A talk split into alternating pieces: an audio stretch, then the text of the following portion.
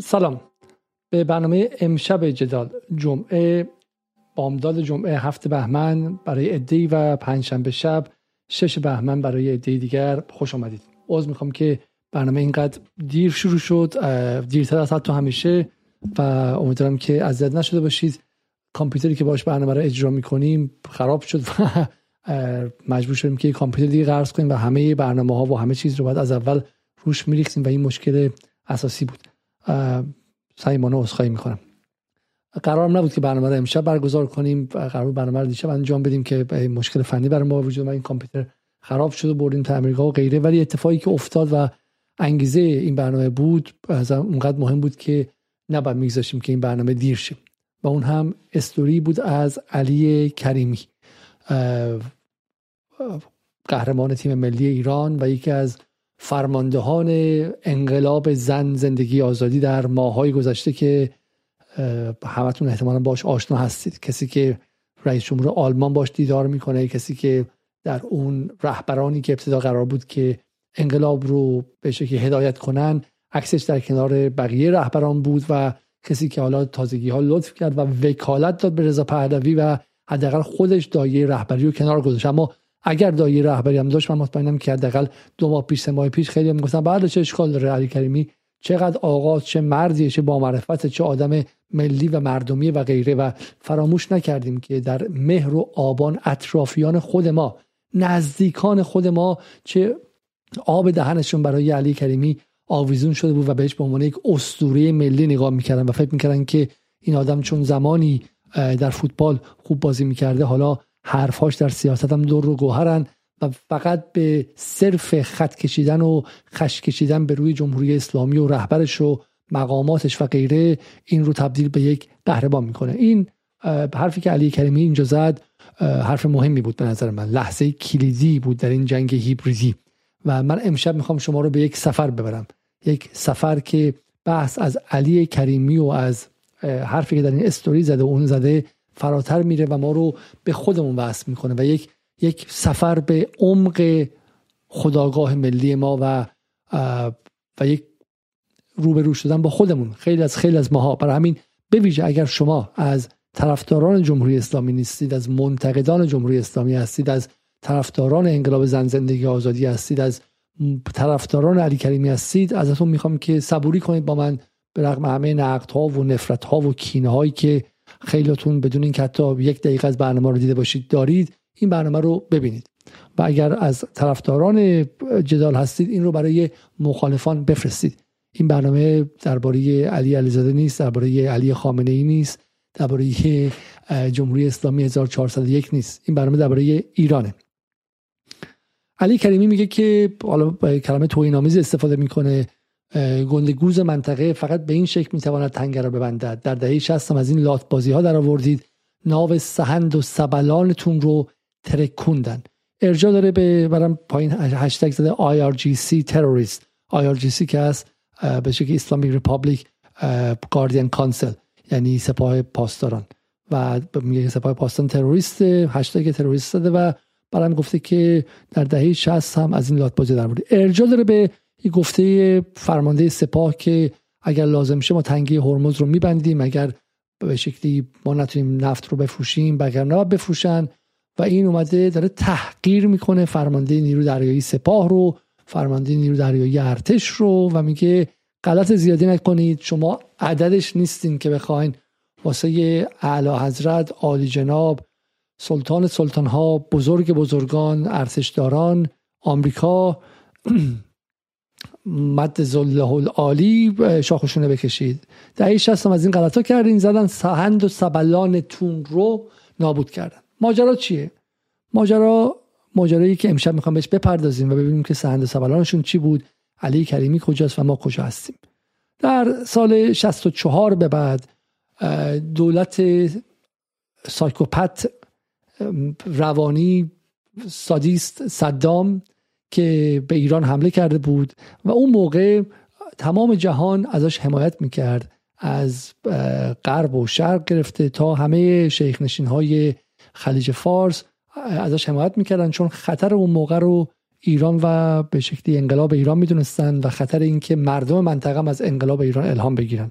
برای همین ازش حمایت می‌کردن پول مفصلی براش ریخته بودن و اساس اسناد منتشره 70 میلیارد دلار شیوخ خلیج فارس بهش بودن بر اساس گفته باز تاریخدان ها بین 25 تا 50 میلیارد دلار به شکلی عربستان و کویت بهش به عنوان قرض یا وام بلا عوض به صدام داده بودن. این رو آنتونی کرزمن از سرشناسان تحلیل کردن و کارشناسان نظامی آمریکا در گزارش خودش آورده.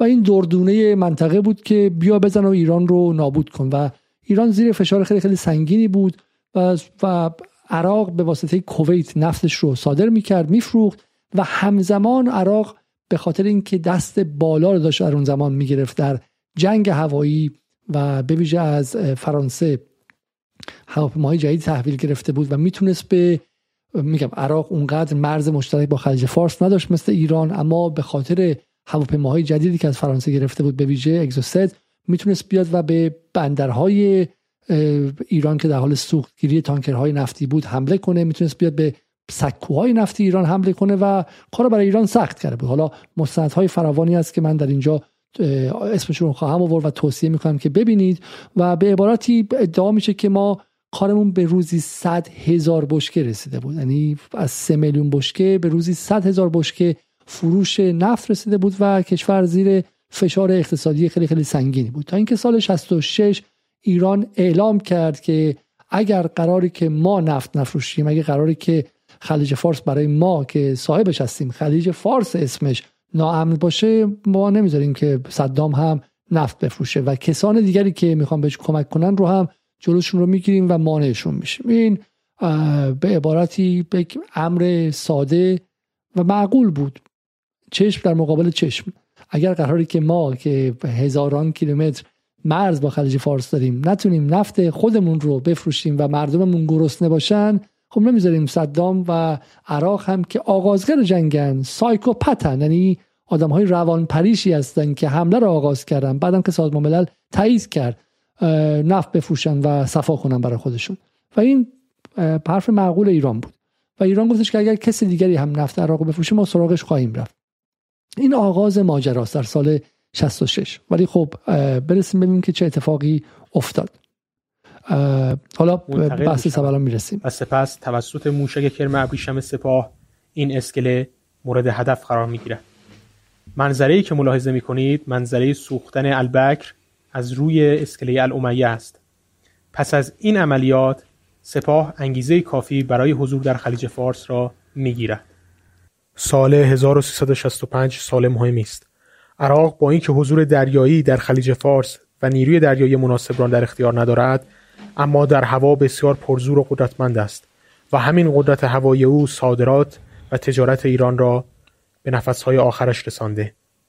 ایران به سختی می‌تواند در برابر هر سه کشتی که عراق از او می‌زند بتواند یک کشتی عراقی را مورد حمله قرار دهد. رفته رفته تجارت ایران می‌رود که قطع شود. این تمام این صحبت های فدوی سردار فدوی صحبت های مهمیه. مندی جدید با تعریف جدید و صحنه بازی جدید.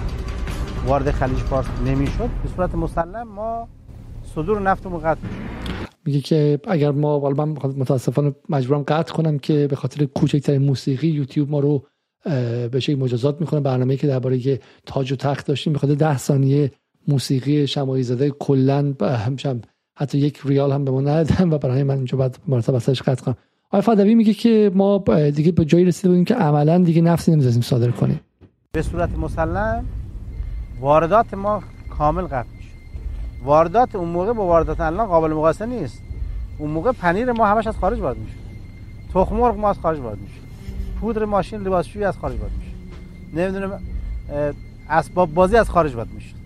الان را شما نبینید که تولید کننده های ما دغدغه‌شون چگونه صادر کردن است. اون موقع همه چیز ما برای اداره کشور و اداره جنگ وارد می‌شد.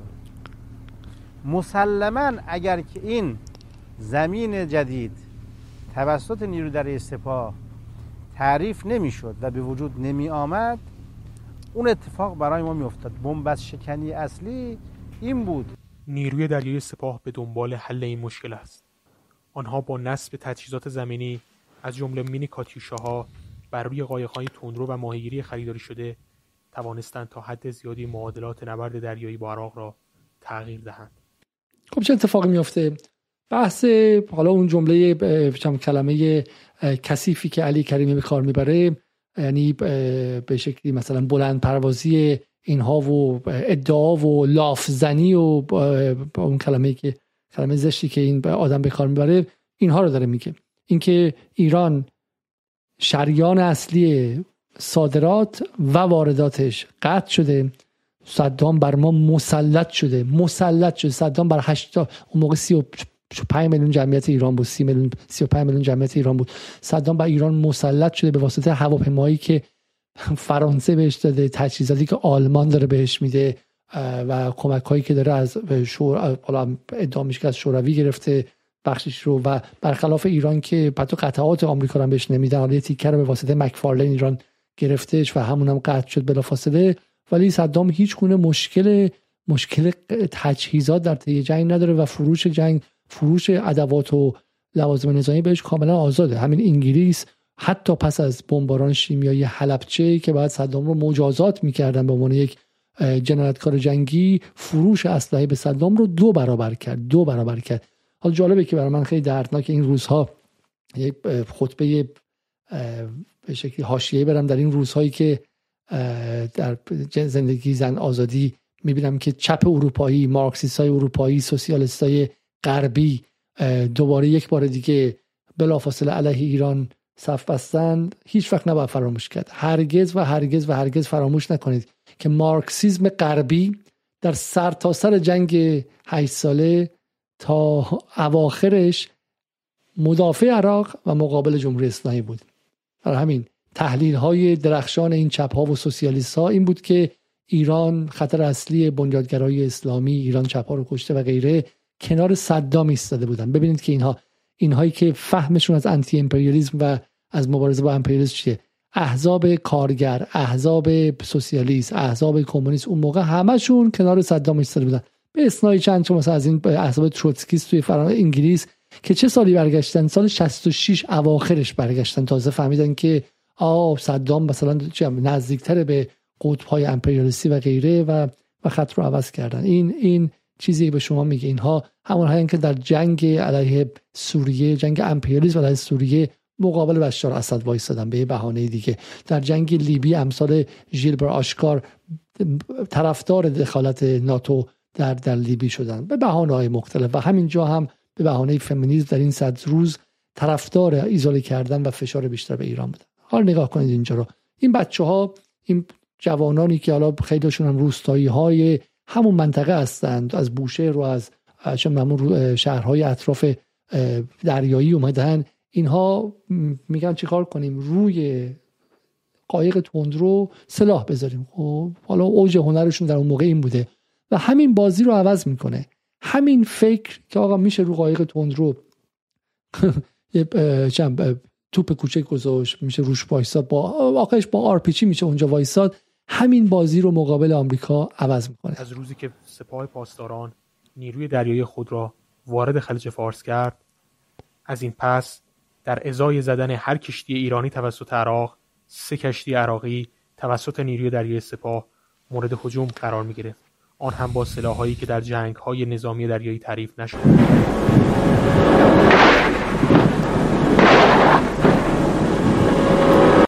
نفتکشی که ملاحظه می کنید زیر بار آتش کاتیوشاهای نیروی دریایی سپاه قرار گرفته و انفجارهای حاصل از برخورد راکت ها بر روی پل فرماندهی و عرشه اون کاملا مشخص است. دنبال اون بیش از 140 عملیات مقاومت انجام دادیم.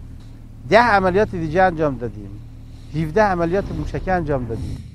نیروی دریایی سپاه در دو نقطه از خلیج فارس یگانهای ویژه مستقر کرده.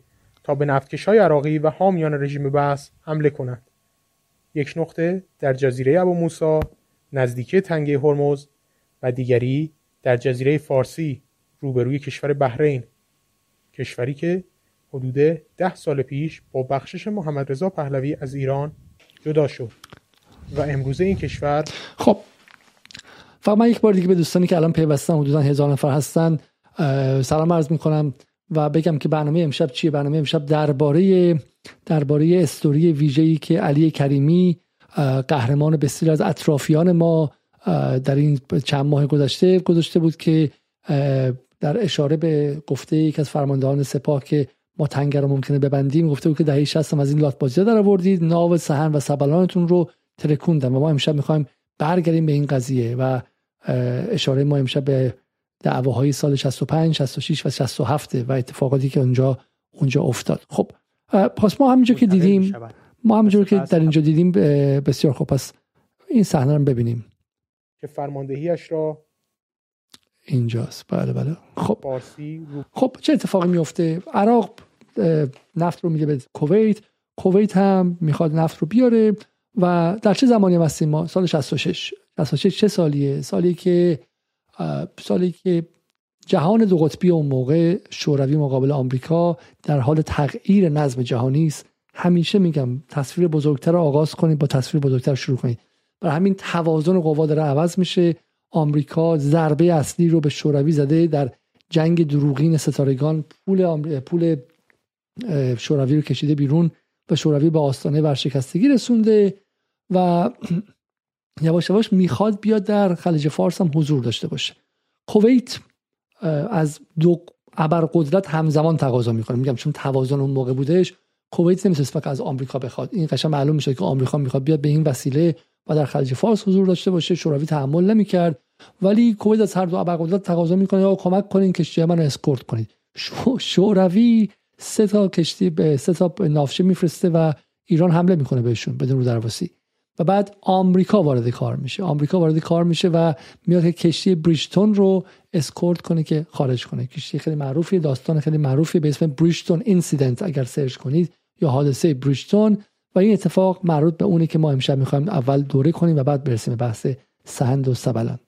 به روی کشور بحرین توانسته موفقیت های زیادی را به دست آورد که فرماندهیش را این فرد بر عهده دارد.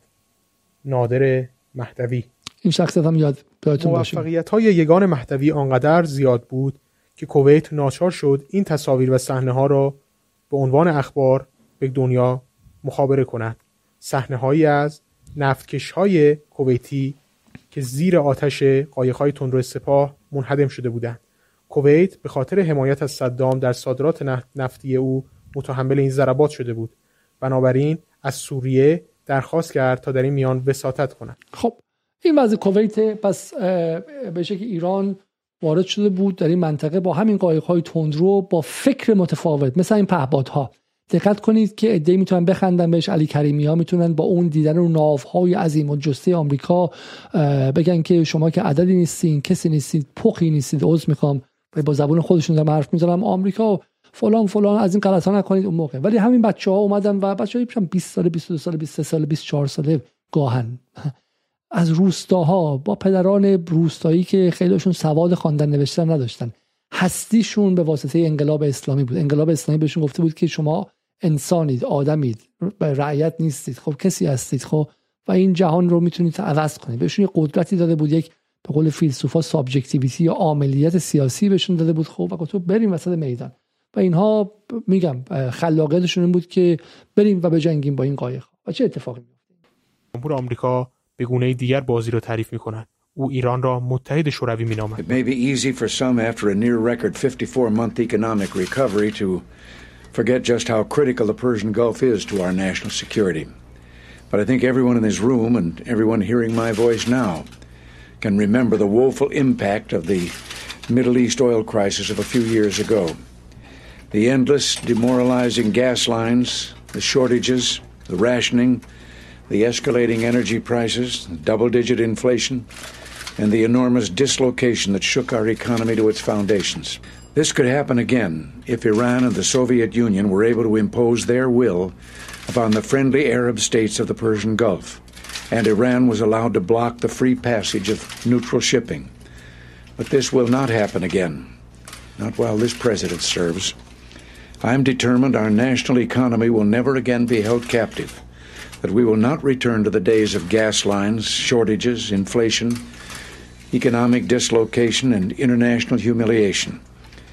Mark this point well. The use of the vital sea lanes of the Persian Gulf will not be dictated by the Iranians.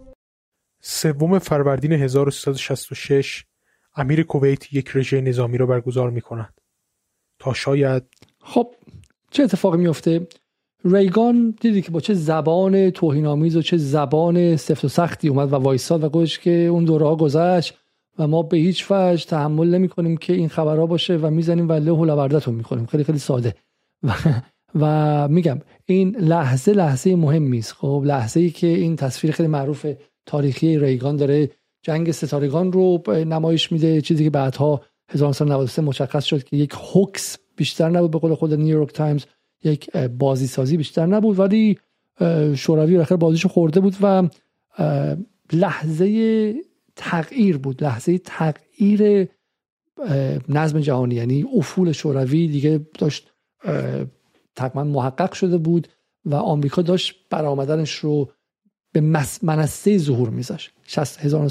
1966 یا 1987 دیگه 89 هم که دیوار برلین فرو ریخت و 90 هم که دیگه شوروی اصلا فرو پاشید و آمریکا اصلا وارد خلیج فارس به معنای دیگری شد. خب و برای همین برای همین آقای ریگان می‌تونه به اون شکل با اون اعتماد به نفس بگه که از این غلط های زیادی نکنیم به ایران و فکر نکنیم که دوره قبله. یعنی فکر نکنیم که سال 1358 زمانی که گروگانگیری کردید به قول اینها و به قول معروف لانه جاسوسی یا سفارت آمریکا را اشغال کردینه که ما در توازن دو قطبی جهان نتونیم کار زیادی کنیم. الان دیگه ما قدرت بلا منازع داریم می‌رویم که بشویم و می‌زنیم له و می‌کنیم. این این لحظه رو شما داشته باشید. خب و اونورم گفتم دیگه لحظه ای که خیلی لحظه قشنگیه.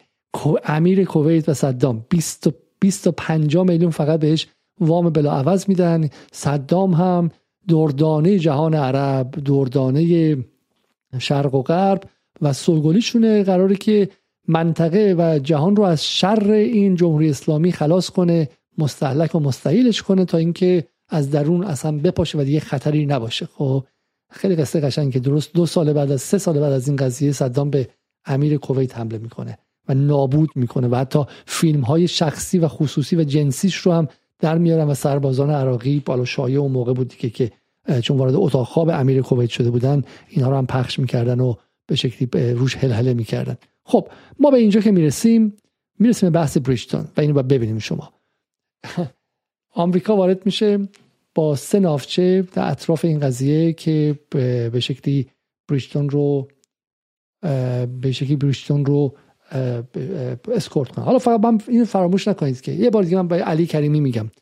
علی کریمی میگم که این قصه رو قشنگ گوش کن. این صدامه. صدامی که میگوش که جنگ علیه ایران جنگ قادسیه است.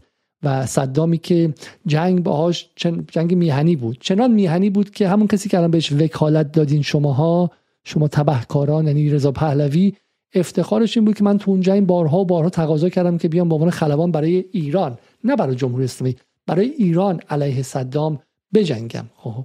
و و هیچ کس شک نداره صدامی که برای محمد رضا پهلوی هم شاخشونه کشیده بود. برای همین شماها چنان تباهید چنان تباهید که بر جنگ میهنی هم بر جنگ میهنی علیه ایران هم دارید شبه وارد می‌خوایم و ما بهش می‌رسیم. مسئله شما جمهوری اسلامی نیست. مسئله شما آخوندا و ولایت فقیه و آقای خامنه ای و آقای خمینی و اسلام و این چیزا نیست. مسئله شما ایرانه. تا ته شما حالا بهش می‌رسم که چرا مسئلتون ایرانه. برای همین کسی که به جنگ نفتکش ها به این لحظه خاص تاریخ ایران که لحظه غرور آفرین هم هست خدچه وارد می‌کنه دردش دردش یک چیز بیشتر نیست دردش ایرانه. خب در این لحظه چه اتفاقی میفته این جوون ها بلند میشن میرن به, به فرمانداران نظامی میگن که ما می‌خوایم با قایقای تندرو بریم و بریجتون و این ناوچه های آمریکایی رو بزنیم. دعوا به شکلی دعوا میشه یا اینکه ما اینجا رو نمی‌دونیم چه اتفاقی میفته به نظر می‌رسه که لحظه که در داخل نظام سیاسی در تهران هم شکاف ها زیاد شده. اما شکاف هایی که ما بعدها بزرگتر و بزرگتر می‌بینیم و تا امروز هم ادامه داره. شکاف های کسایی که می‌خواستن جنگ هر چه زودتر تموم شه رفسنجانی حسن روحانی و اطرافیان و کسایی که می‌خواستن جنگ ادامه پیدا کنه و معتقد بودن فقط با مقاومت میشه جنگ رو واقعا تمام کرد. چه اتفاقی میفته با آقای خمینی میگه آقای خمینی میگه که بریم بزنید. باز دوباره این نیروها که اسمشون تو این مستندها نمیگن ولی احتمال خیلی زایی رفسنجانی بوده میگن که درست نیست و غیره و در نهایت امام میگه من بودم می‌زدم. آقای خمینی میگه من بودم می‌زدم و در نهایت میگه که بریم مینگذاری کنید خب مینگذاری کنید و اینها میرن اطراف اون منطقه رو مینگذاری می‌کنن. حالا خودشون میگن که این دیگه واقعا بخت و اقبال بود و حالا میگن که کار خدا زبون اونها بود و غیره.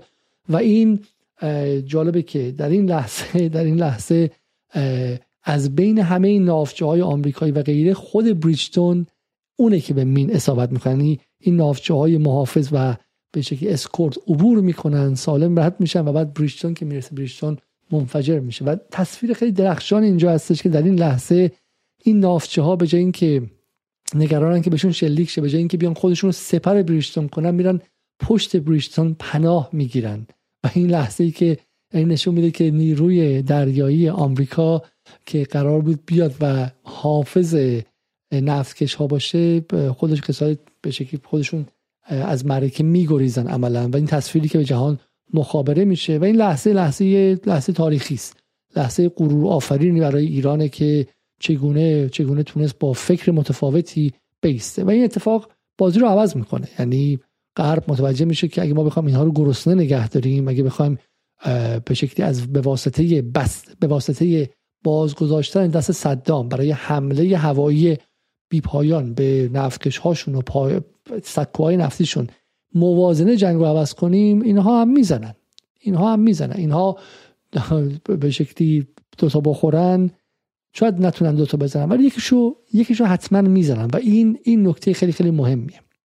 خب چه کسی پشت این ماجراست؟ چه کسی پشت حملات ایران به به نفتکش ها و به نزدیک شدن به نافتچه های آمریکایی؟ این فیلم سرنوشت سه نفتکش شوروی است که از بندر الاحمدی کویت نفت عراق و کویت را بار زدند.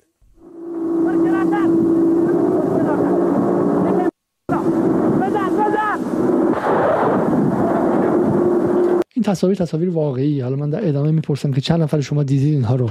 من خودم وقتی بزرگ شدم ندیدم این رو. وقتی که شک شکلی ذهنم بود با این تصاویر آشنا نبودم و خیلی دیر در زندگیم بهشون رسیدم. و همه این آرشیف ها رو داره صدا سیما و جمهوری اسلامی و غیره و عجیبه که اینها در ذهن ما حک نشده و عجیبه که اینها رو ما براشون فیلم سینمایی های اساسی نساختیم و اینها رو کاری نکردیم که بخشی از دی ای ذهنی و تاریخی جوانان امروز ما باشه. و اینها رو باید بریم تو آپارات. آپاراتی که قبل از اینکه حرف شروع شه یه دقیقه تبلیغ هایپرمال و هایپر مارکت و لوازم خانگی می‌کنه که یه آدم معمولی تو ایران امکان نداره واسش برسه بخره و با اون تصاویرش می‌دونم زندگی آمریکایی. بعد یکی از این ویدیوها میاد که شما بتونید با کیفیت خیلی خیلی بد ببینید. ولی واقعا حسرتی حسرتی. این تصاویر واقعی رو نگاه کنید. لحظه شلیک این بچه ها به نافهای شوروی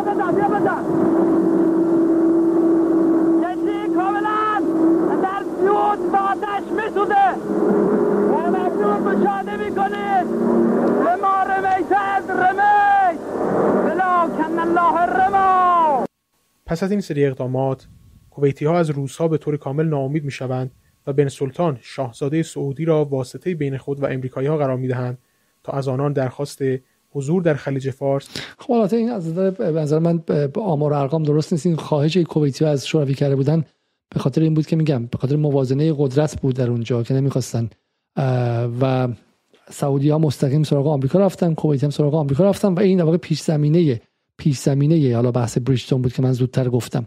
و اون صدایی که شنیدیم که میگفتش که و ما رمیت ازرمیت این صدای نادر مهدویه. پسر پسر خیلی خیلی, خیلی جوونی که در در واقع همین فرمانده اصلی اصلی این جنگ ها و طراح این جنگ هاست و گمانم اون موقع متولد سال 42 بوده. اون موقع پسری 24 ساله بوده. 24 ساله بوده که این طراحی رو می‌کنه و جمله معروفش مالا این بوده که هر اتفاقی که میفته می‌گفته که ما رمیت از رمیت این کار ما نبود کار خدا بود و این جمله معروفی بوده که بهش منصوب بودیم تا می اومدیم گفتن که ما را اومد. و حالا از نظر ذهنیت اینها بالاخره ایدولوژی که اینها داشتن ایدولوژی بودش که به شکلی اینها رو اینقدر شجاع می‌کرد. من آدم عرفی هستم ولی به نظر من با این فاصله باید ایستاد و دید و اون ایدولوژی رو به چون دعوای امروز ما هست حداقل از راه دور و از منظر منظر تفاوت هویتی باید بهش واقعا احترام گذاشت که اینها رو می‌تونسته بکشونه به قلب مقابله با مقابله با دشمن. دقت کنید که سربازان آمریکایی از یک سمت خیلیشون داعش از سمت دیگه اینها کپتاگون استفاده می‌کنن. گمانم اگر اسمش من درست گفته باشم که در واقع داروهای روانگردانی هستش که به شما اجازه شجاعت میده. درسته؟ و بله بله. کپتاگون کپتاگونی که فکر کنم داعش استفاده می‌کرد و اینها در واقع بهشون شجاعت می‌داد و و بهشون اجازه می‌داد که اینها برن بجنگن و احساس ترس از مرگ و غیره نداشته باشن. ولی اینها اینها بدون این چیزها رفتن و رفتن و میگم تا اون لحظه رفتن و و جالبه که ایدم ایده خودشونه. یعنی ایده نیستش که از فرمانده مرکزی بیاد بریم اونجوری بجنگید بریم رو قایق فلان کنید. کسی که داره اونجا میجنگه تصمیم می‌گیره که ما باید این کار رو انجام بدیم. اونه که از پایین به بالا میره. این یعنی از گراس روت از بدنه به فرماندهی میره نه برعکس. خب گاهی از بالا به پایین هم هستش مثل بحث کربلای 4 و غیره. ولی بدنه این جنگیدن از پایین به بالا بوده و تصمیم ها خیلیشون از دل نیروهای پایینی می اومده وقتی که میگن جمهوری اسلامی وقتی میگن سپاه وقتی میگن انقلاب برای من نه آقای خمینی نه بالا برای اینها هست البته. اون به شکلی رابطه خیلی خاص رو با آقای خمینی داشتن. و برای من تک تک اینها هر کمشون معرف انقلابه و هر یک یک انقلاب کامله در خودش. برای اینکه خودش رو نماینده می‌دونه و یک استقلال و یک خودرأیی در خودشون دارن که احساس می‌کنن که من نماینده ایده هستم.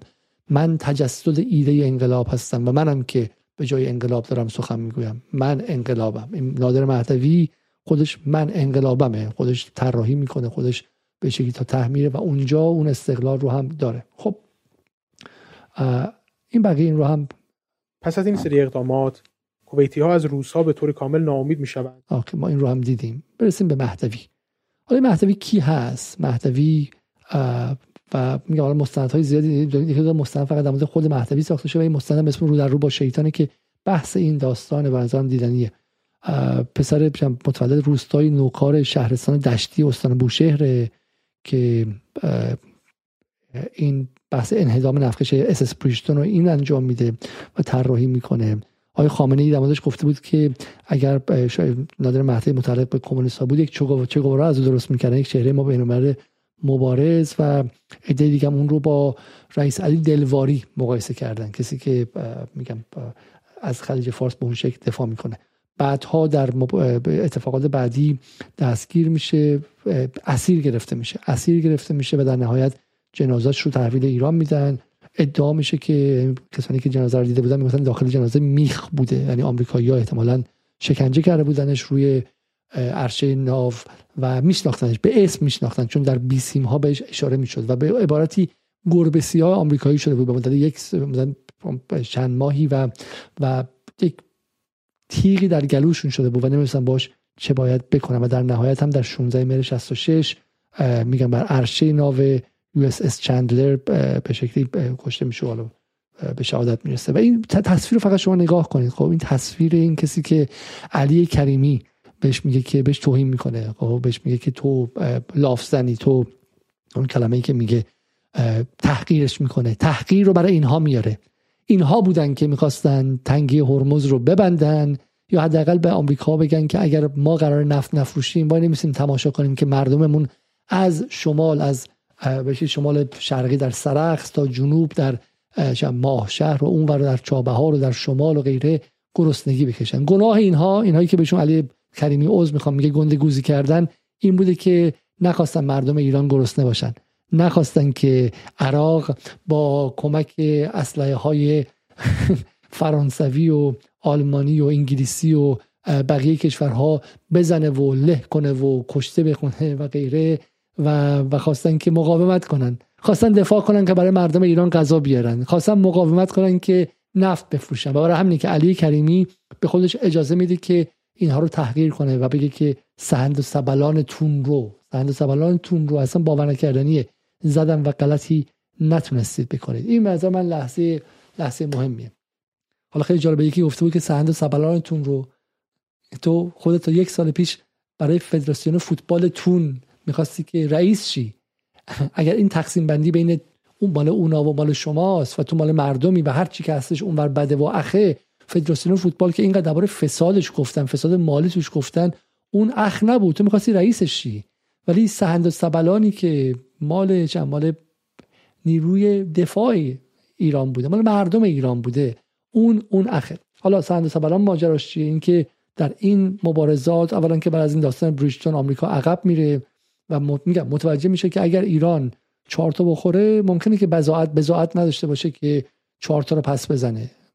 که سال 66 ایران رو مچاله کردن. و این هفت سال از جنگ گذشته جنگی که میگم فقط یه فقره 75 میلیارد دلار شیخ نشین های خلیج فارس تو جیب صدام ریختن. فرانسه و آلمان و انگلیس مرتبش اسلحه دادن. آمریکا بر اساس همه مدارک مستند. بالا فارن پالیسی حرفی که می‌زنم.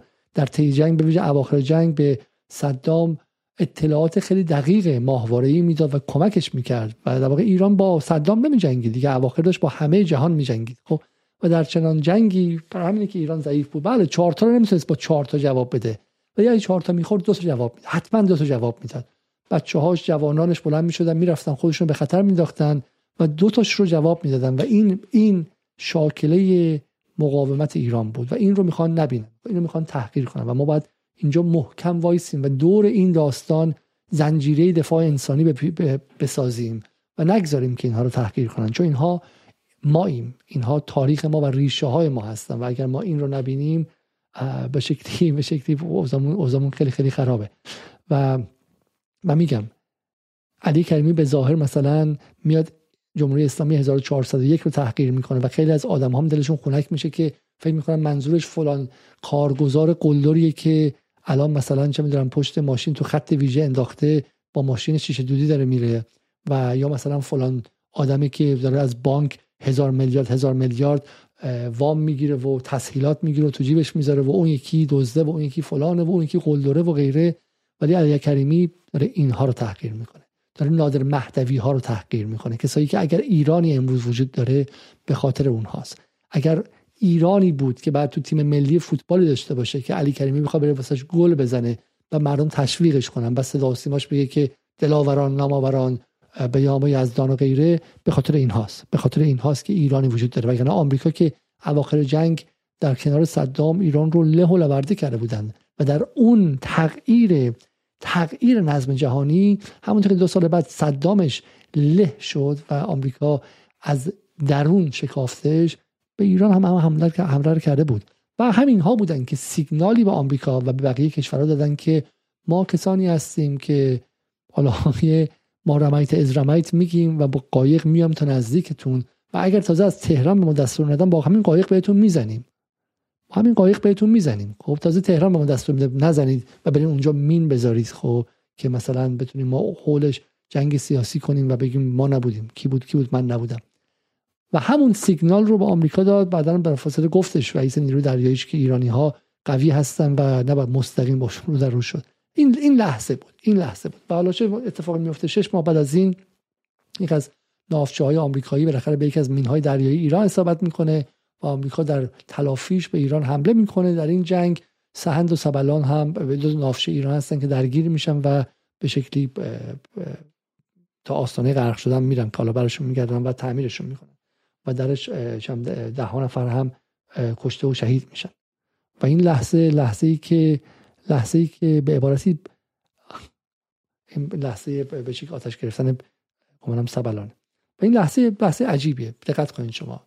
لحظه ای که داستان های خود سهند سبلان داستان های مهمیه. تا آخرین لحظه ای که آدم ها روش بودن داشتن شلیک می‌کردن و داشتن میجنگیدن. این خود این داستان داستان شکست نیست. داستان جنگیدن قهرمانانه است. داستان مقاومت تا آخرین لحظه است. اگر امروز ایران نیروی دریایی داره که آمریکایی ازش میترسن برای اینکه یک نادر مهدوی داشت که گفت من با دست خالی با همین قایق های کوچک تون رو میرم به جنگ آمریکایی ها و من نمیترسم. این رو داشت. خب اگر این نبود بقیهش اصلا مهم نبود. خب این رو داشت که تا اون لحظه رفت. یک. دو.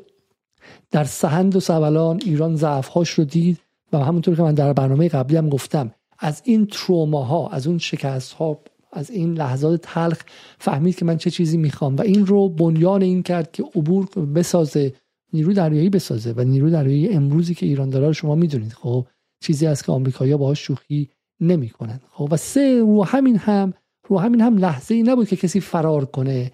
لحظه ای نبود که آدم ها رها کنن و بزنن به چاک.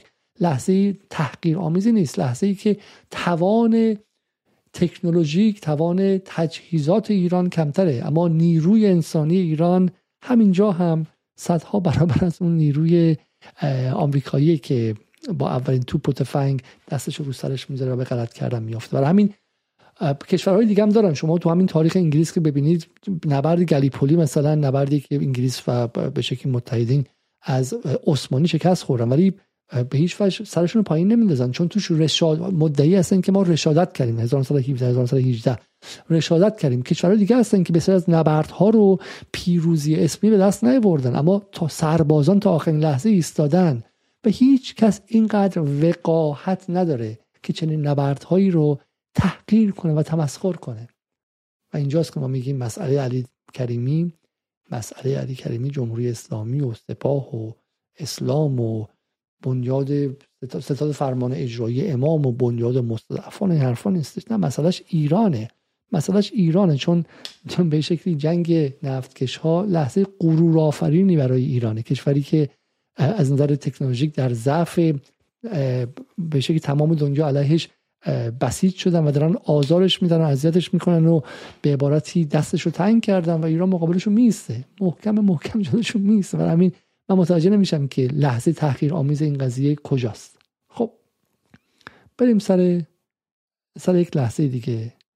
و اون قهرمان نمی‌دونم. حالا ویدیویی است که اگه یادتون باشه چندی پیش در اومد. این ویدیویی که حدودا مالی ماه پیش به اسم از کسی احمد حاج نصیری.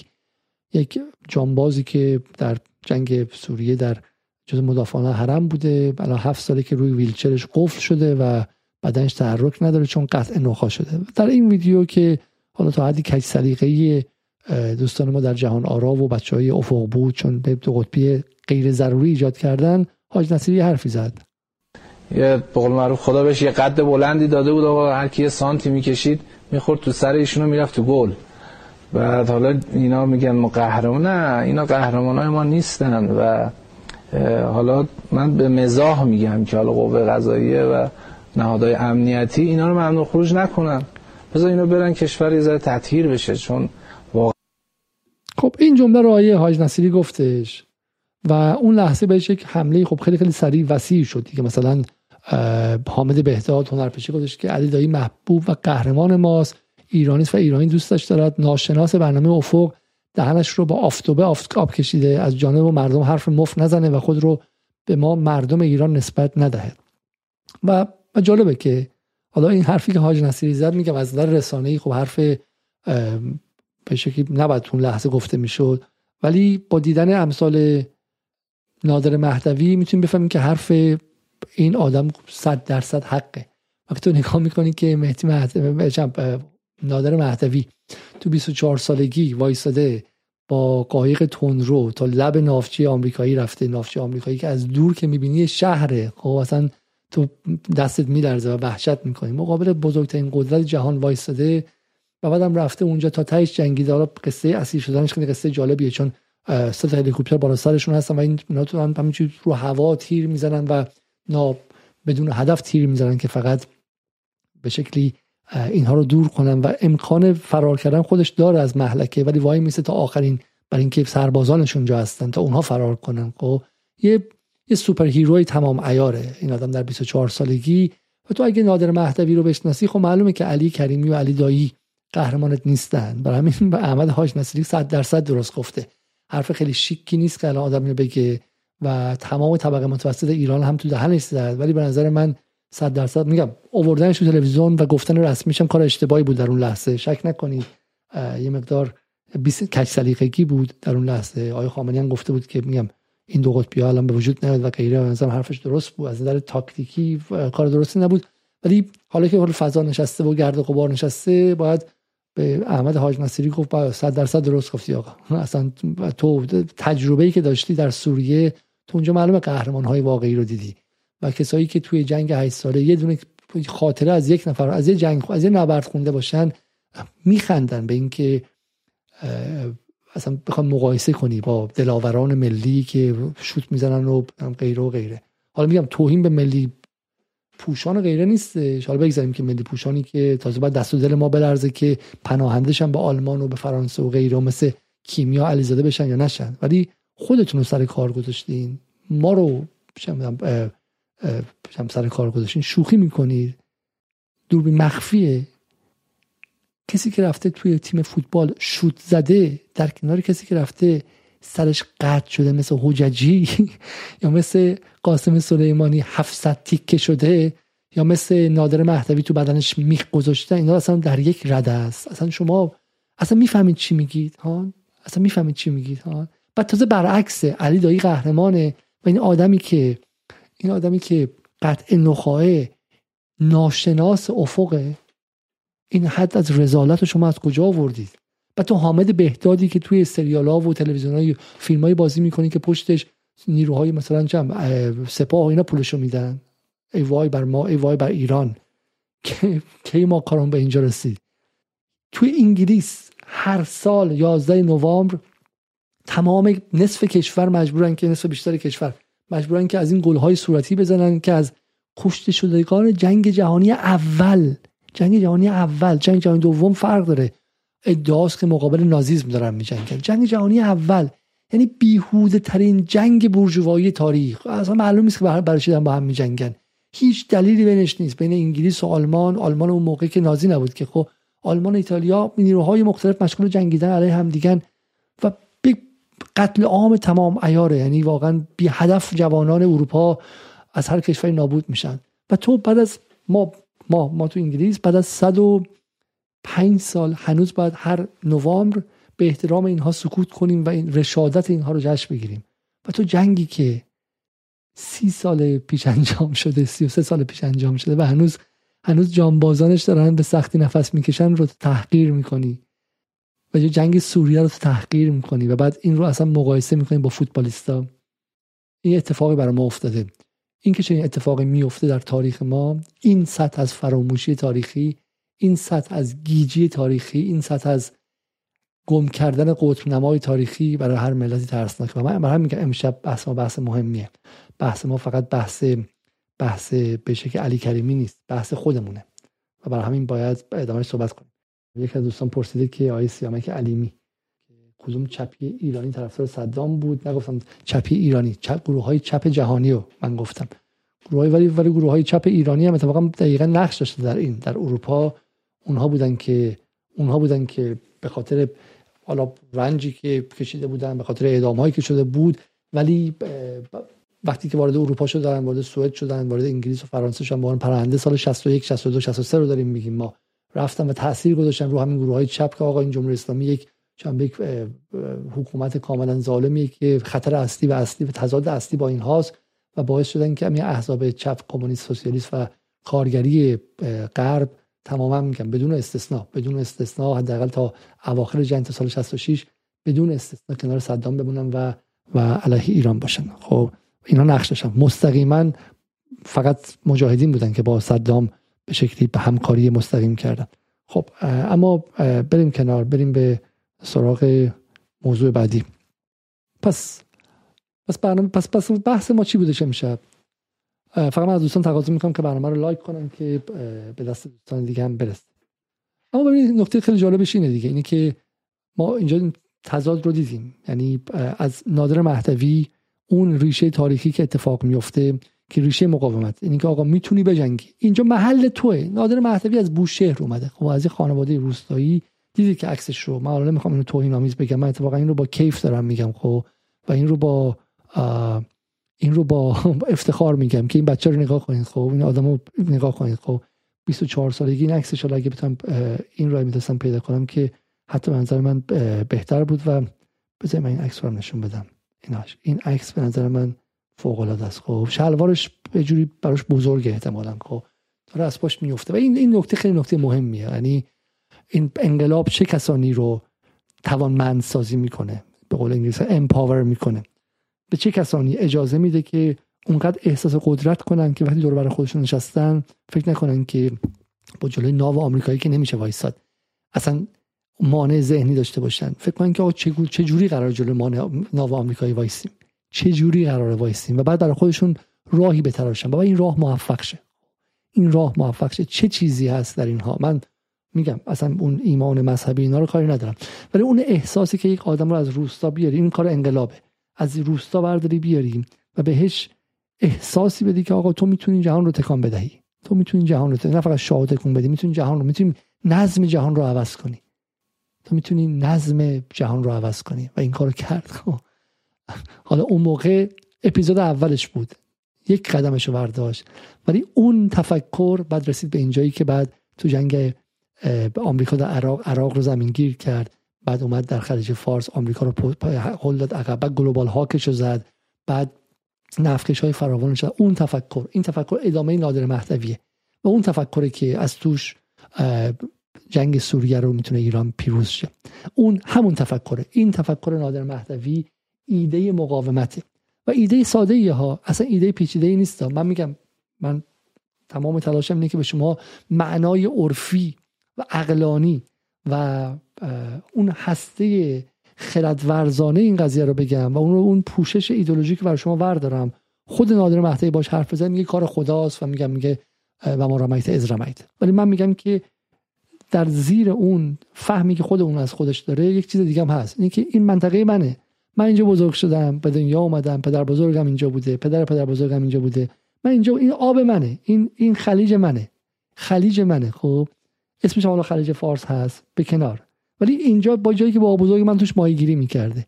تو از اون ور دنیا اومدی تو با نافچه آمریکایی از اون ور دنیا اومدی اینجا و می‌خوای من دیکته کنی که من چگونه در اینجا زندگی کنم؟ خب من من, من مقاوم تو میستم پس من حق دارم من مشروعیت دارم که مقابل تو بیستم و اصل قضیه اینه. این انگیزه اصلی است خب؟ و این من رانه منه. من رانم اینه که من به حقم و تو به حق نیستی.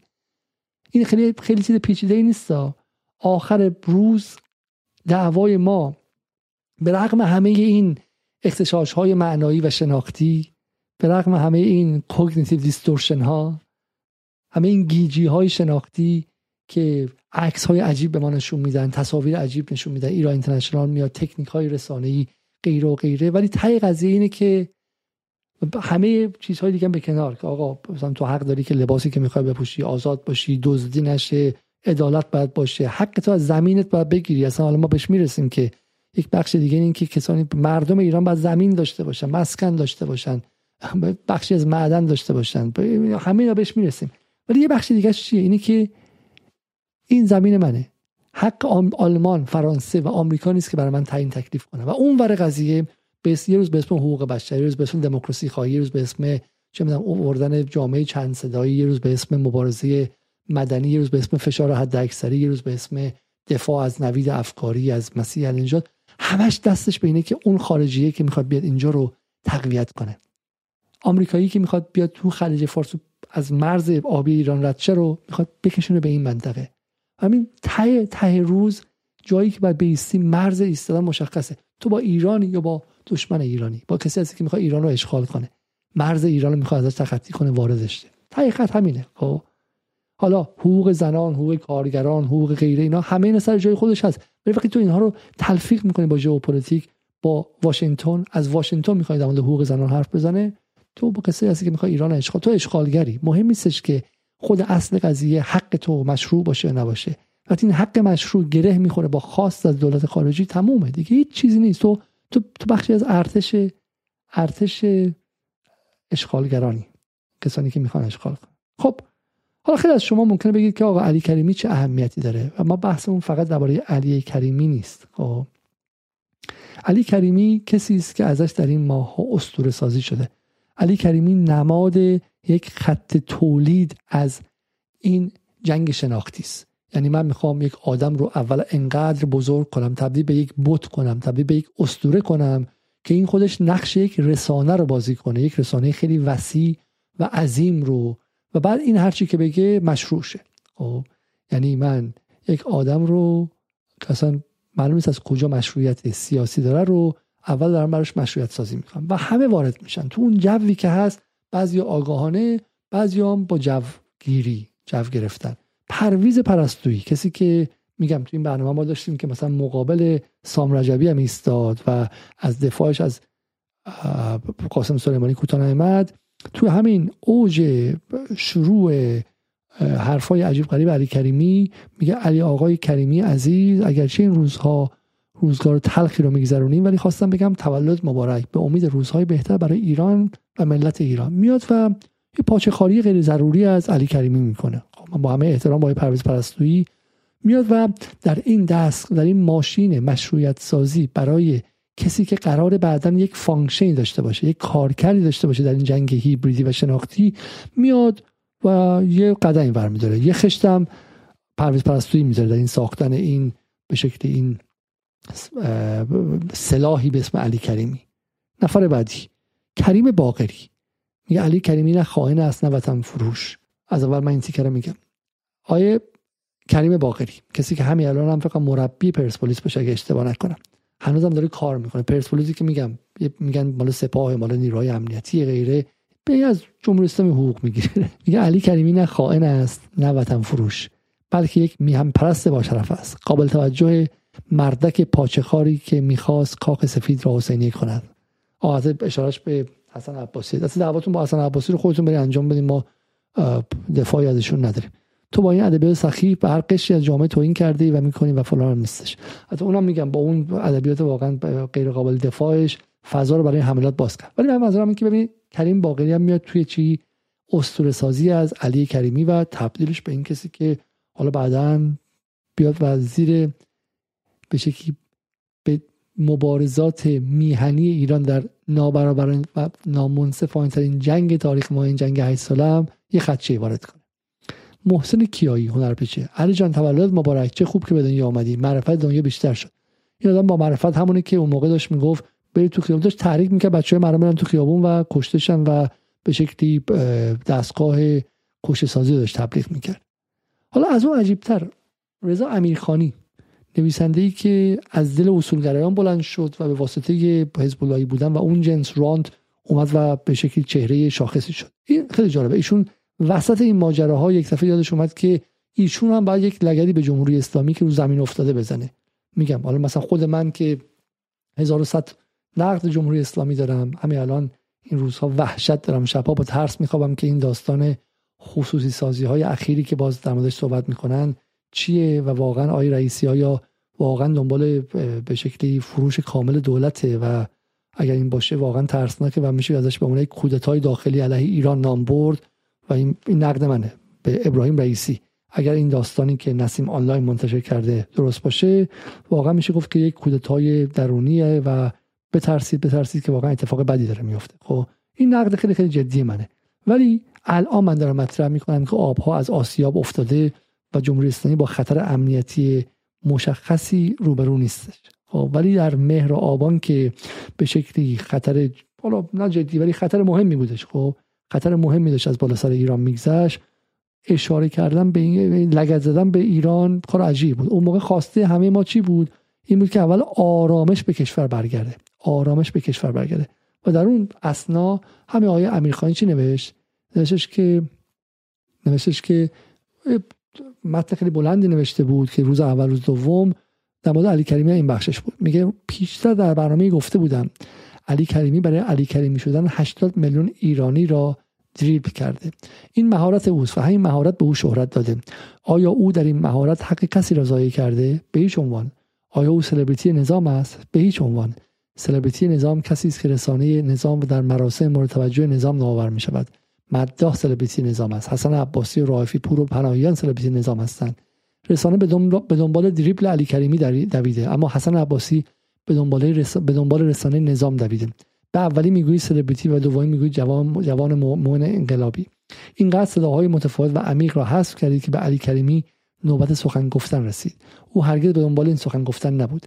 علی کریمی کت و شلوار پوشید و آمد و در سخت این شرایط باری از دوش نظام, نظام بردارد و رئیس فدراسیون شود. حیوانکی بیچاره. سیاه کارترین و خالبازترین نیروهای نظام به خط شدند تا او رأی نیاورد. پس علی کریمی فوتبالیست درجه یک را شما تبدیل کردین به یک ناراضی ناراضی حق به جانب. علی دایی و علی کریمی باید جایشان را بدهند به کسی که همه می‌دانند پرونده ناسالبی دارد اما معاون اول مجبور است جارو به دنبه کیروش ببندد.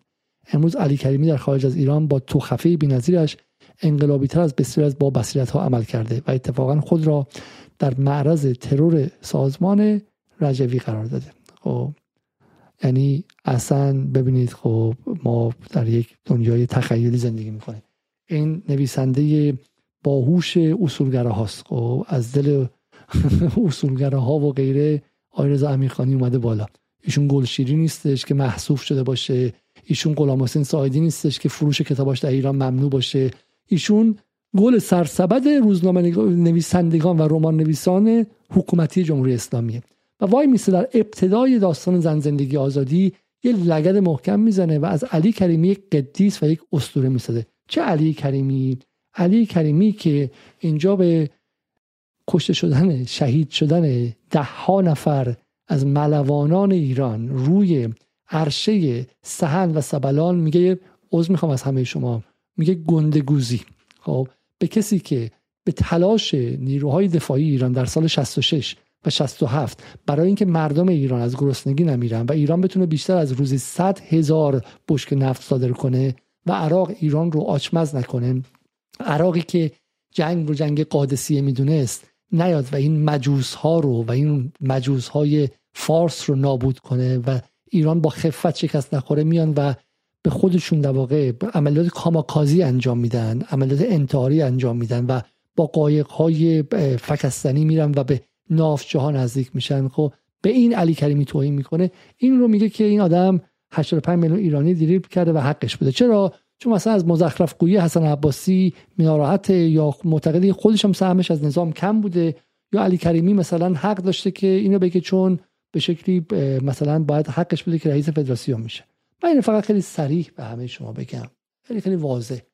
ببینید همه ما دلیل داریم که ناراحت باشیم یک جایی. میگم خود من اصلا بشمار شما. خب در زمانهایی که ایران بودم تعداد دفعاتی که با اردنگ از بچه 15 سالایی که خیابون میبستن و بعد با تفنگ رو سرم و می‌تونن تحقیرم می‌کردم به خاطر شکل و شمایلم. گفتم سه بار.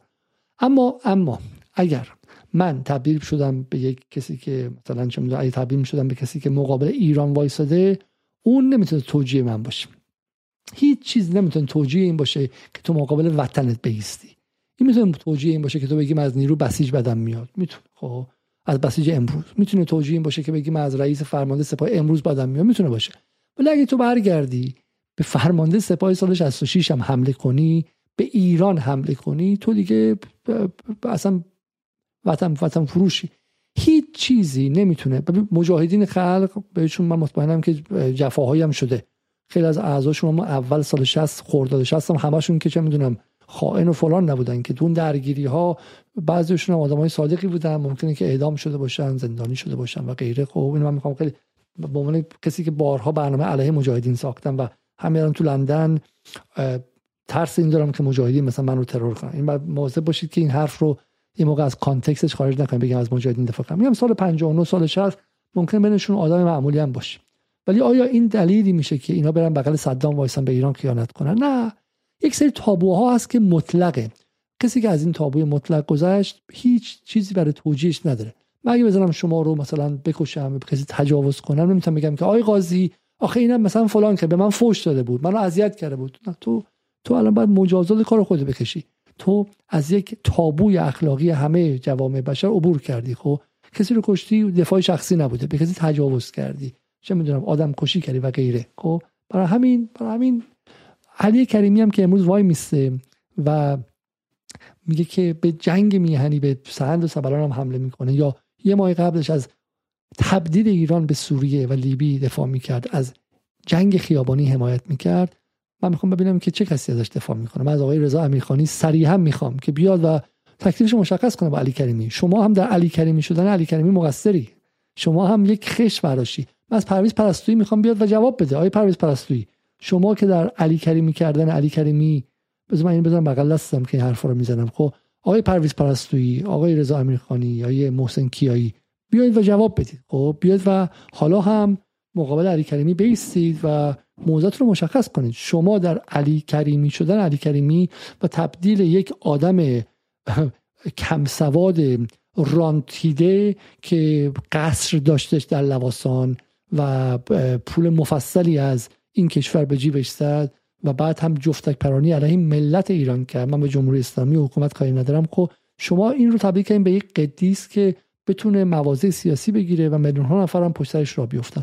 و همین شما هم نقش داری و انزه نقش خود باید بیای و عذرخواهی کنید کنید و و به شکلی مسئولیت بپذیرید. و به این خبران نیستش که شما مثلا چه می‌دونم حالا دیگه تموم شده ما به نسیان جمعی ما رجوع کنیم. فکر کنیم که مردم فراموش کردن. پس ببین برای وقتی ما از علی کریمی حرف می‌زنیم از چه جماعتی حرف می‌زنیم؟ از یک ارتش جمعی حرف می‌زنیم که علی کریمی رو علی کریمی کردن. از یک صنعت سرگرمی در ایران حرف می‌زنیم که شب به شب تولد همدیگر رو تبریک میگن و هر کمشون با اونی که نون قرض میده و همدیگر رو بزرگ می‌کنن با صفحات 5 میلیونی و 6 میلیونی و 4 میلیونی و اینها رسانه های امروز ایران هستن و مغز ها رو اینها می‌سازن. مغز های بخشی از جامعه رو اینها می‌سازن. نه تاریخ زندگی نادر مهدوی ها نه تاریخ زندگی کسانی که تو اون 8 سال کشته شدن و خیلیشون جنازشون برنگشت تا امروز ایران اصلا نپاشیده باشه و سی میلیون مردم ایران زیر سلطه صدام حسین و بعد چه می‌دونم بن سلمان و غیره و غیره نرفته باشن و آمریکا ایران سال چم 2001 بعد از افغانستان و عراق اشغال نکرده باشه. خب اما چیزی هم نگاه کنید شما. خب این علی کریمی که امروز این حرف رو می‌زنه کسی است که یه مدت قبل گفته بود سلام بر آنان که رفتند تا بمانند نماندند که بمیرند به آنان که پلاکشان را از گردن خیش در آوردند تا مانند مادرشان گمنام بمانند. مادرشان منظورش به شکل حضرت زهراست ای شهدا حمدی بر ما بخواین که شما زنده و ما مرده. روز شهدا مبارک. این علی کریمی همونه. ما یک بار دیگه این توصیه رو به نظام جمهوری اسلامی به نهادهای فرهنگیش به اوج به افق به سازمان تبلیغات اسلامی به وزارت ارشاد به نهادهای بالا پایینش که میلیون ها میلیون ها پول دارن به صدا که 7000 میلیارد 7500 میلیارد تومن بودجه امسالش فقط بوده. یک بار دیگه میگیم. نگاه کنید شما این رو. این علی کریمیه خب؟ اگه از این استوریش خوشحال بودین و کیف کردین واسه هم دیگه فرستادین فکر که کار فرهنگی کردید وای بر شما. مزدور پروری همینه. مزدور پروری همینه. فرخ نجات میشه. که تو سریالتون حاج آقا داره در جنگ میجنگه علیه آمریکا نماینده وزارت اطلاعات بعد میره اونجا اونجوری بهتون انگوش وسط حواله می‌کنه. یا میشه علی کریمی که اینجا از شهدا میگه و میره اونور. موضوع پروری نکنید. بیا ما مردم عادی با جوانای عادی حرف بزنید خب؟ با انسانهای عادی با شهروندان عادی حرف بزنید از اونها یارگیری کنید خب؟ از اونها یارگیری کنید که نیازمند مزدور پروری از این سلبریتی ها نباشید. بساط سلبریتی بازی شما باید برچیده شه. آقایان از صدا و سیما تا وزارت ارشاد تا تبلیغات اسلامی تا اوج تا موج تا بقیهتون. بساط سلبریتی بازی شما اگر بعد از این کسافتکاری صد روز گذشته که تک تک شما مسئولید تک تک شما مدیران که هر کمتون هندلر یا به شکلی آدم 5 تا 6 تا 10 تا از این سلبریتی ها بودیم. اون یکی امید دانا مال کدومتون بود؟ مال کدوم یکیتون تو سپاه بود ها خودتون که می‌دونید مال کدومتون بود. اون یکی چی؟ اون یکی چی؟ گند تک تکشون در میاد. مزدور پروری نکنید. خب همه حرف ما اینه. خیلی ها میگن که آقا از کجا معلوم که شما خط عوض نکنید؟ برای اینکه ما مزدور نیستیم. همه حرف ما اینه که ما رو به عنوان خودمون بپذیرید. یه چوس مسخال تفاوت با علی علیزاده رو بپذیرید. خب که نگاهش مثلا توی عدالت توی عدالت اقتصادی چپه. خب معتقده که شما خصوصی سازی کنید ایران رو به باد خواهید داد بیشتر از این.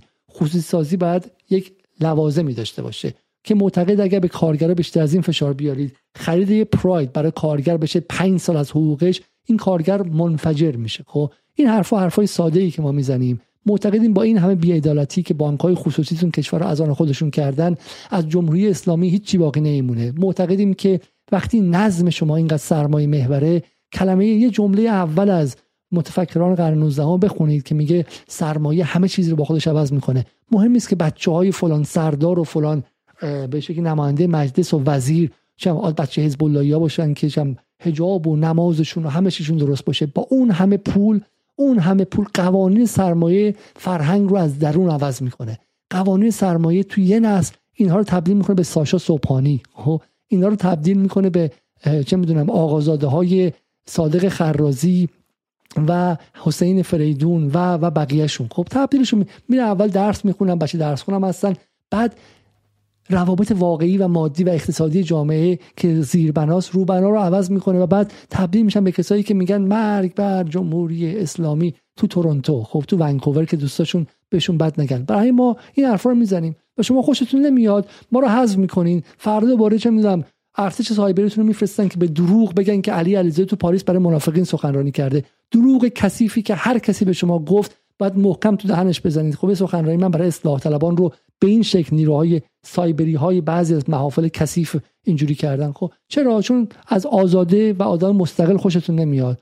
و بعد میرین سراغ مزدور. چون می‌خواین کنترل طرف رو 100 درصد داشته باشید. ما حرفمون به شما اینه. آزاده بپذیرید آدم مستقل بپذیرید. چوس مسخال تفاوت هم باشون بپذیرید خب؟ که مجبور نشین برین سراغ علی کریمی سراغ فرخ نجات سراغ موضوع پروری بعد تا خرخره پر از پولشون کنید ازشون مالیات هم نگیرید بهشون هم اجازه ساخت تو لواسان بدید بعد اینجوری بهتون نارو بزنن از پشت و خنجر بزنن. این نکته خیلی مهمیه که برای بار دوم تکرار می‌کنیم. اگر تو این صد روز نفهمیده باشیم که سیاست فرهنگی مزدور پروری از ناکجا آباد سر در میاد این ره که تو می‌روی به ترکستان است. شما دفعه بعد یه ضربه اگه دفعه یه دونه لگت خوردین دفعه بعد له و میشید خب؟ و و ضربه خیلی جدی به ایران هم خواهید زد چون این دفعه ما این نکته ای که من خواستم بهتون فقط بگم. یه نکته بعدی.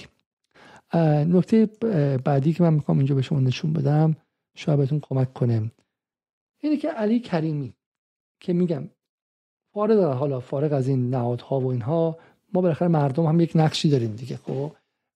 ایران اینترنشنال این عکس رو میندازیم و ما همه کیف می‌کنیم نماینده خامنه در اردبیل دیدار علی کریمی و رئیس جمهور آلمان جای تاسف داره. این عکس شما می‌بینی با اون امامه خیلی عظیم و اون عکسی که ازش انداختن و علی کریمی خوشرو بشاش خوشقیافه کرواتیا قشنگا خوشگلا اونور و فوشی هم به اون نماینده آقای خامنه‌ای در اردبیل میدیم. من نمیشناسمش و حالا هم شاید جای دیگه مثلا مستحق فوشم باشه من آشنایی باش ندارم خب؟ ولی این عکس که مستقل نگاه می‌کنی مست... می‌خوام. این عکس رو که میای و خارج از این عکس به شکلی بازی رسانه ایران اینترنشنال به خود عکس نگاه می‌کنی چی می‌بینیم می‌بینی که علی کریمی تا کمر در واقع جلوی رئیس جمهور آلمان دلدا شده. یکی از اینا گفته بود که ما برای همین باید به شکلی وکالت بدیم چون داریم این دیدارها رو می‌کنیم. و این چی به یادتون میاره؟ علی کریمی جلوی کسی دلدا شده که در جنگ 8 ساله به, آل... به عراق شیمیایی فروختش. در جنگ اف 8 ساله به عراق شیمیایی فروخت و جلو اون خم شده و یک کلمه نگفته که تو رئیس جمهور کشور صدر اعظم کشوری هستی که آدمهایی رو تو ایران هنوز داریم که نفس نمی‌تونن بکشن. که هر نفسی که فرو می‌رود پر از درد است و بر می آید پر از رنج. خب، و اینو نگفته. رفته اونجا تا جلو خمش خم شده. یا مسیح علی نژادی که رفته بغل مکرون وایستاده نگفته تو همون کسی هستی که به عراق میراج ها و اگزوست ها و هواپیماهای فروختی که ما رو بسیار از شهروندان ما نه از سربازان ما شهروندان ما رو کش خب؟ و تو کسی هستی که ما رو تا آستانه بهشگی فلج شدن تو اون جنگ بردی خب؟ و بعدها ما رو خون آلوده فروختی و غیره. برای منظورم این که این این تقسیم بندی تقسیم بندی عجیب پیچیده ای نیستش. یک بر کسانی هستن که علیه ایران می‌خوان ایران رو کوچیک کنن می‌خوان ایران رو به شکلی تضعیف کنن به ایران بتونن حمله نظامی کنن و غیره. و اون طرف کسانی هستن که ممکنه ما باشون اختلاف داشته باشیم سر اقتصاد سر فرهنگ و غیره. ولی ولی مقابل ایران نیستن. این تقسیم بندی اولیه برای همین شما ببین کجا وایسین در این سه ماه. در این چهار ماه. من این برنامه رو برای مخالفان جمهوری اسلامی ساختم. شما کجا وایسادین بغل مسیح علی نژادی که بغل مکرون وایساده بغل علی کریمی که بغل صدر اعظم آلمان وایساده یا یا بغل اون جانبازی که بالاخره خوب یا بد تو سوریه برای امنیت شما جنگیده. اما یک نکته حالا میگم این اصل موضوعی که امشب می‌خواستم بگم اما بریم رو بحث خلیج فارس. خلیج فارس ناظر مهدوی و قهر شدن نسبی سهند و سبلان چیزی که علی کریمی قهرمان خیلی از اطرافیان و خانواده ها و دوستان ما در این ماه ها ازش به عنوان لافزنی و عضو می‌خوام گندگوزی جمهوری اسلامی و سهند و سبلان تون نام برد. خب و من می‌خوام شما رو برم به یک جای دیگه. می‌خوام از یک تلاش وسیع در این سالها برای ملت زدایی و ایران زدایی حرف بزنم. می‌خوام شما رو برم به گزارشی که کسرا ناجی داد. گمانم سال 2010 باید باشه این. از روی یکی از ناوهای آمریکایی. احتمالا تیکش رو دیدید شما و می‌شناسید چون تبدیل شد به یک امر کلیشه. ولی من می‌خوام کل این رو برای شما باز کنم. صبور باشید با من و این رو ببینید. هواپیماهای جنگنده آمریکا اینجا در خلیج فارس. محل استقرار ناوگان پنجم آمریکا و تا چند روز پیش محل مأموریت ناو هواپیمابر ابراهام لینکلن. اینجا این هواپیماها دائما در حال برخواستن و نشستن است. تصاویر رو ببینید. ببینید ما میگیم جنگ رسانه این چی. تصاویر عظمت این موشک ها رو ببینید و کلماتی که لابلاش میاد.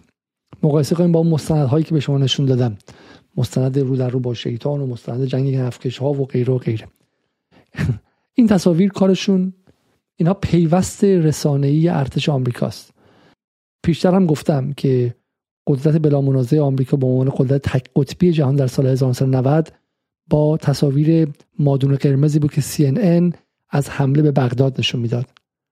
تصاویری که در شب بود موشکهایی که به بغداد می‌خورد و این احساس بر ما به وجود میورد که دیگر کسی را یارایی ایستادن مقابل اینها نیست. نه دیگر این برف را سر ایستادن نیست نه دیگر این قدرت سر ایستادن نیست. و اون لحظه لحظه حک شدن حیمنه آمریکا در مغز تک تک شهروندان جهان و آغاز رسمی جهانی شدن یا آمریکایی شدن در عرصه نمادین بود. و این حالا همین رو بی بی سی چجوری انجام داره میده. سال 2011 این گمانم زمانی که تحریم های آمریکا داره شروع میشه و در و پیوست تحریم ها اینه که آمریکا داره ناف ها رو رزم داره یک لشکرکشی و یک اردوکشی داره به خلیج فارس می‌کنه. سال 2009 از آقای خامنه‌ای تقاضای آشتی کرده بود اوباما. حالا جنبش سبز که شاید به شکلی خواسته های اولش هم بخشیش حالا به حق بود شمردن رأی و غیره ولی در عمل خودش تبدیل کرده بود به امری برای شکافتن سجام ملی ایران و تضعیف قدرت مرکزی و و در اون لحظه تحریم ها آغاز شده بود و پس از تحریم ها آمریکا تحریم رو با قدرت نمایی نظامی در خلیج فارس همراه کرده بود. و این کافی نیست حالا این قدرت نمایی نظامی باید تبدیل به ارز تبدیل به تصویر رسانه‌ای شه و تبدیل شه به چیزی که در ذهن ها باقی مونه و جنگ شناختی انجام بده و شما رو از درون بترسونه و وحشت رو در شما تعمیق کنه و کاری کنه که شما دستتون بلرزه و نادر محتوی هایی از شما که جرأت نکنن بلندشن و مقابلش بیستن. پس ما سه عرصه مختلف امپراتوری آمریکا که هر سهشون در عالی ترین مقام بوده و باعث شده که این امپراتوری از 1945 تا به امروز تا تا همین همین اواخر بلا منازعه باشه رو با هم می‌بینیم. یک تحریم که قدرت یعنی مونوپولی دلار و قدرت بلا منازعه سلطنت دلار بوده که آمریکا می‌تونست به صورت یک جانبه اقتصادهای کشورها رو تحریم کنه چون قدرت اقتصادی بوده دو قدرت نظامی ناوهای هواپیمابری داشته که می‌تونستن بیان و موازنه قوا رو در هر جای جهان عوض کنن و سه قدرت رسانه‌ای که می‌تونه اینها رو ترجمه کنه به چیزی که در ذهن تک تک شهروندان جهان یا شهروندان یک کشور ترس ایجاد کنه و توان مقاومت رو در اونها از بین ببره. به عبارتی قوه دفاعی و مقاومت که امری غریزی در همه حیوانات رو فرو بپاشه. بحث بحث غریزه است.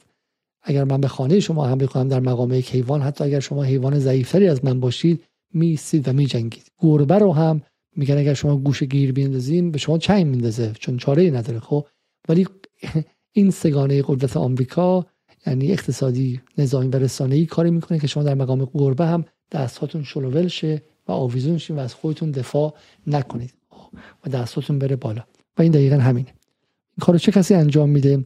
یک native informant یک خبرچین بومی به قول فرانس فانون یک یک چهره یک یا به قول فانون بازم میگه میگه white mask black faces یا ببخشید black faces white mask white faces black mask چهره های سفید ماسک های سیاه. اینجا باید گفتش که چهره های آمریکایی ماسک ایرانی. چون کسرا ناجی که راوی این قصه است فقط صدای ایرانی داره ولی اون یک آمریکاییه. در, در مقام منافع آمریکا داره حرف می‌زنه. در مقام منافع ناتو داره حرف می‌زنه خب؟ و این ایرانی بودنش هم کمک می‌کنه که این بیشتر فرو بره در ذهن مردم ایران. یک جنگ رسانه‌ای تمام عیار رو در این 6 دقیقه می‌خوام به شما نشون بدم. به تصاویر دقیقا نگاه کنید. به تک تک تصاویر و به تک تک کلمات. به گفته فرماندهان ناو به منظور آموزش و تمرین. یک فعالیت روزمره. تمرین برای جنگی احتمالی. هر جمله با این پروازها سجاوندی میشه نقطه گذاری میشه کاما گذاری میشه. این تصاویر تو ذهن شما میره. شب خوابتون می‌بینید. وارد سابلیمینال یا بخش ناخودآگاه ذهن شما میشه. خب؟ و حتی شما اگه بهش آگاه نباشید بعد از دیدن این تصاویر وحشت بخشی از ناخودآگاه تو گرفته. اما این پروازها هدف دیگری را هم دنبال می‌کنند. به رخ کشیدن قدرت نظامی آمریکا در این آبهای ناآرام یک نمایش قدرت. اینجا امروز صد پرواز داشتن صد پرواز مأموریتی. پیام این مأموریت ها اینه که قدرت منطقه این دست کم در آسمان ما هستیم. پیام این پرواز اینه که قدرت منطقی در آسمان ما هستیم. حالا این صحنه که از این فیلم خیلی معروف شده. چون یک فرویدن اسلیپ یک لغزش زبانی فرویدی اینجا انجام میشه و کسرا ناجی خودش رو با آمریکایی‌ها جمع میبنده و ما هستیم و میگه که و نشون میده که وقتی میگم خبرچین بومی یا یک مزدور که با چهره به شکلی به ظاهر ایرانی اما در عمل آمریکایی اینه. میگه ما هستیم. و اینجا پایین عرشه محل سرویس و تعمیر هواپیماها که با پایین آمدن قسمتی از سطح عرشه به اینجا منتقل می شود فرمانده این این من دادم به شما بگم.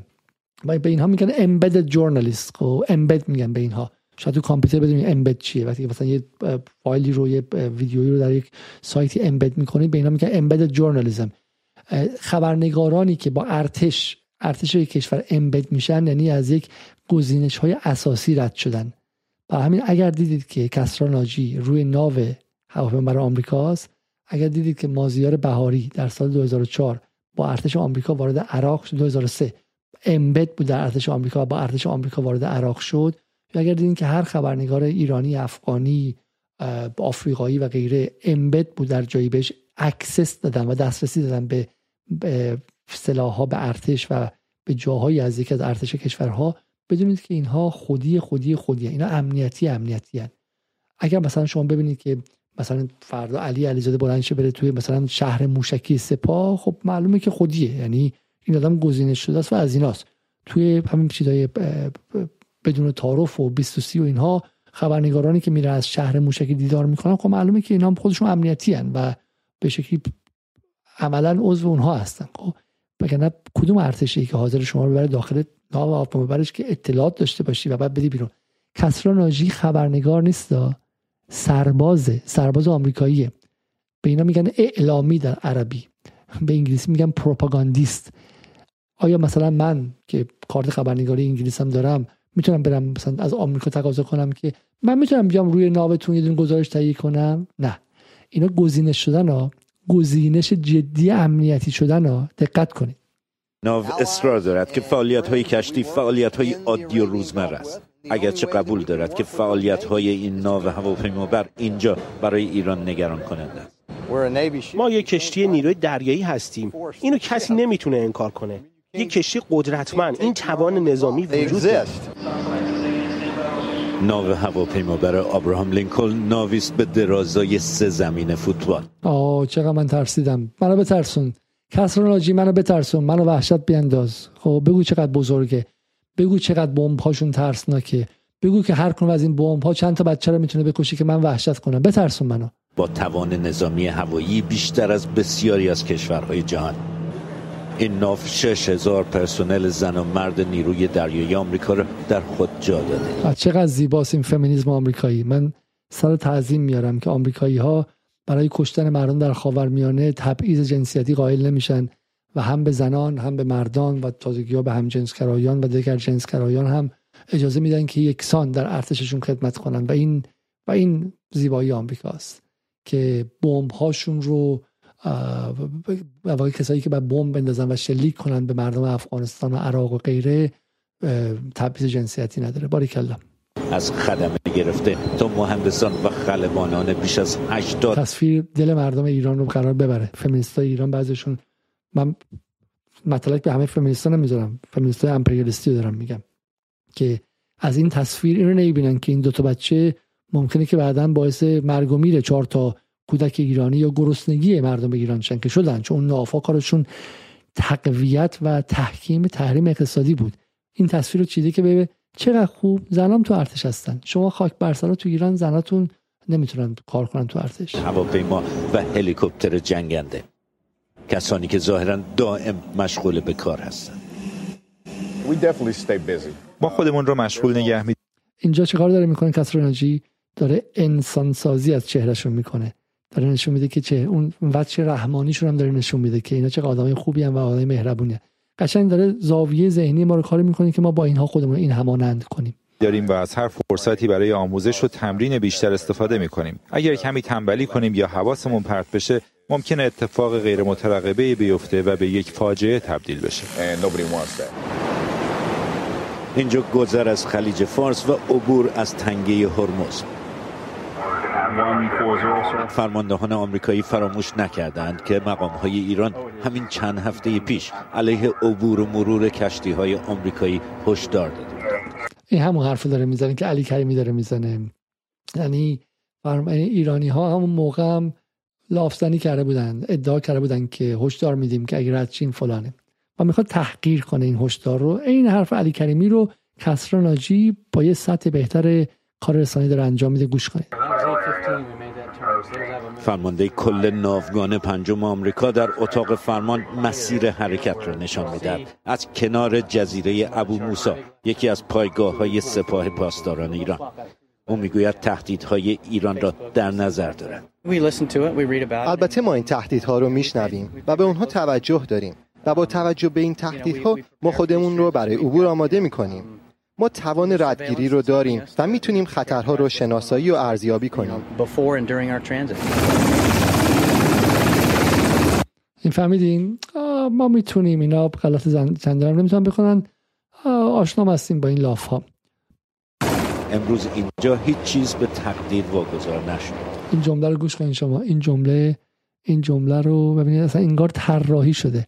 جنگ رسانه یعنی این. این جمله رو گوش کنید. خب اینجا هیچ چیز امروز به تقدیر واگذار نشده است. یعنی یه خردی داره آمریکا یه هوشی داره یک نبوغی داره که همه چی رو طراحی کرده و شما نمی‌تونید جلوش وایسید. غلط زیادی نکنید. ایرانی ها ایرانی ها غلط زیادی نکنید. خب؟ و شما کسی کاری نیستید. دو کشتی جنگی در جلو و عقب. و چهار هلیکوپتر در پرواز دائمی در چهار سو ناو هواپیما را حفاظت می‌کنه در اتاق رادار دست کم هفت رادار کشتی سطح آبهای خلیج فارس و آسمان منطقه را زیر نظر دارد در روی عرشه تفنگداران آمریکایی مراقب اوضاع هستند. اگه من می‌خواستم به شکلی رجز خوانی کنم اول جنگ های قدیم رجز خوانی می‌کردن دیگه. میومدن می‌گفتن که من همونم که پدرم زد پدر تو رو کشت عضله دارم هر کدومشون چه می‌دونم من که چندان ندارم ولی اونایی که دارن خب با هر کمشون می‌تونم چهار تا گاو وردارم پرت کنم رو سرت و غیره. خسرو دقیقا داره این کارو می‌کنه. برای افکار عمومی ایرانیان داره میگه که چی اومده به بازار؟ می‌خوای جلو این وایسی با قایقای تندرو می‌خوای وایسی. آره. داره تو دلشون رو خالی می‌کنه داره حراس انگیزی می‌کنه داره رجز خانی می‌کنه و داره قدرت آمریکا رو به رخشون میکشونه. به عبارتی مثل فروشگاه های خرید دیگه که این کاتالوگ قدرت ناو هواپیما آمریکایی برای ما میگه. و داره به ما میگه که چرا خلیج فارس جای ما نیست مال اوناست. نگرانی عمده موشک های ساحل به دریای ایران و قایق های کوچک اما سریع سپاه پاسداران قایق هایی که می‌توانند به طور انتحاری به بدنه کشتی بزنند. تنش اینجا بیشتر شده در مقایسه با دفعه قبل که از اینجا شبانه عبور کردیم. ولی ما اینجا هستیم و می‌دونیم باید مواظب چی باشیم و ببین نقطه ضعفی که آمریکایی دارن میگه فرق کار رسانه اینه نمیاد فقط قلوف کنه که ما می‌تونیم له می‌کنیم فلان. داره میگه که بله قایقای تندرو ایران خطرناکه و جوابشو میده. شبهه مطرح می‌کنه جواب شبهه میده. فرقش با رسانه ایران اینه. خب که بعد حالا دیگه واقعا که رفع شبهه شد این ترس ما از بحث قایقام رفت حالا دیگه واقعا تو ذهن آدم ها قدرت آمریکا کاملا تحکیم شده باشه. و یه جمله خیلی زیبا داره اینجا. من شما دوباره گوش کنید این رو. می‌دونیم باید مواظب چی باشیم و کارمون رو چگونه انجام بدیم. مشکلی نیست. در مقایسه با دفعه قبل که از اینجا شبانه عبور کردیم. ولی ما اینجا هستیم و می‌دونیم باید مواظب چی باشیم و ما اینجا هستیم و می‌دونیم که شما باید مواظب چی باشیم. شما غلط کردین اینجا هستین. شما الان 12 هزار کیلومتر از خونتون تازه اگه از ساحل شرقی آمریکا باشین دوری. اگه ساحل غربی باشین که 15 16 17 هزار کیلومتر دور شما غلط کردین اینجا هستین. ما اینجا هستیم. ما اینجا هستیم. بحث بحث خیلی ساده است. بحث استعمار فرانو نیستش. بحث اینجا بحث استعمار قدیمه. استعمار قرن 19 همه. ما اینجا هستیم. همونطوری که پرتغالی ها اومدن و بندر گمبرون رو ساختن و اشغال کردن بخش ما اینجا هستیم. اینجا زمین ماست. خلیج فارس مال ماست. دقت کنید. کارمون رو چگونه انجام بدیم؟ مشکلی نیست.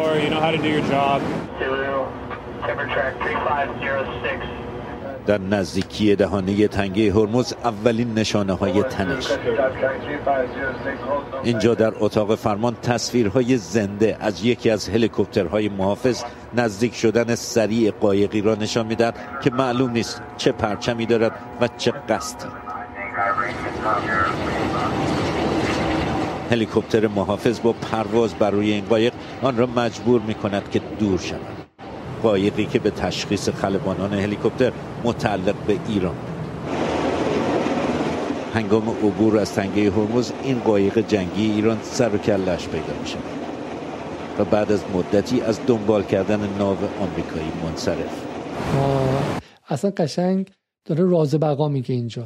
این راز بقاست. خب شیری اومده دو تا مثلا دو تا مثلا خرگوش هم نزدیک شدن یا دو مثلا سگ نزدیک شدن بعد یه ارز اندامی بعد ناو آمریکایی هم اعلام کرده که از اینجا بریم بیرون و اونا هم صرف کنده رفتن بیرون. تصویری که داره می‌سازه کسراناژی و تکنولوژی جنگ رسانه بی بی سی نگاه, کنید خب. یه بار دیگه اینجا رو ببینید. و بعد از مدتی از دنبال کردن ناو آمریکایی منصرف. این قایق های رو هم با سرعت از مقابل کاروان کشتی های آمریکایی رد میشن. قایق های احتمالا متعلق به ایران و برای هشداری به نیروهای آمریکا. اینجا یک برخورد کوچک می‌تواند به یک درگیری بزرگ تبدیل شود.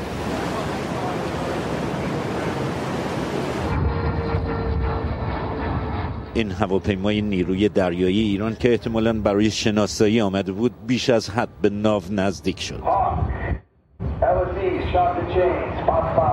این هشداری به این هواپیما که بعد از مدتی کوتاه مسیر خود را تغییر داد. قررش شیر در رنده آمریکایی و هواپیمای قزمیت ایرانی هم در بالا این تصویر رو که بعد از مدتی دو تا زوزه کرد و فرار کرد و اینها و چخه چخه کرد. تصویری که داره می‌سازه تو ذهن ما اینه. ببین این تصویر داره تحقیرمون می‌کنه از درون از درون این 6 دقیقه تیکه به تیکش جمله به جملهش محاسبه شده است خب؟ و برای اینی که تو رو از درون فرو بپوشونه. عبور از تنگه هرمز دست آخر بدون حادثه انجام شود آخرم پیروز شد. از تنگه هرمز هم رد شد و یک انگشت وسط کامل به ادعاهای سردار سپاه و نیرو دریایی سپاه اینا وارد کرد و نشون داد که اینجا ارباب کیه. این سواحل عمان در جنوب تنگه هدف از این گذر جایگزینی این ناو با ناو دیگری است که در دریای عمان مستقر است. ناو کارل وینسون ناوی که در روزهای آینده از همینجا وارد خلیج فارس خواهد شد. عبور و مروری تحریک کننده برای ایران. این را فرمانده ناوگان پنجم آمریکا خوب می‌داند. این یک کشتی جنگیه. البته که خود حضور این کشتی تحریک کننده است. به همین تسلیحات روی عرشه نگاه کنید متوجه میشید.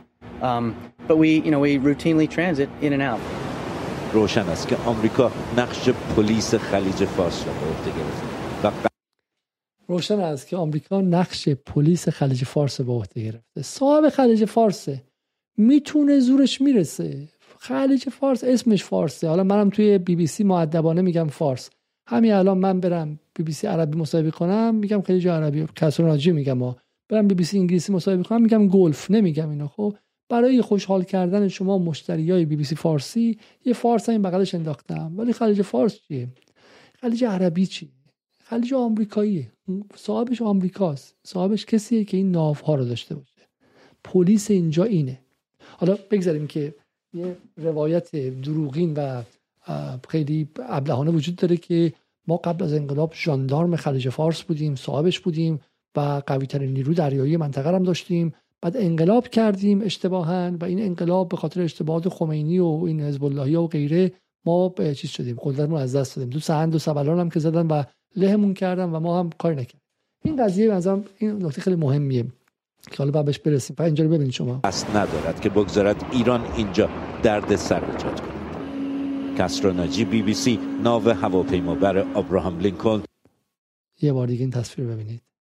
پس آمریکا پلیس خلیج فارس و قصد ندارد که بگذارد ایران اینجا درد سر ایجاد کند. و قصد ندارد که بگذارد ایران اینجا درد سر درست کند. تصویر پایانی چیه؟ تصویر از اطراف یک چه می‌دونم هواپیمای خیلی خیلی مجهز آمریکا. کسرا بی بی سی ناو هواپیمابر ابراهام لینکلن تنگه هرمز.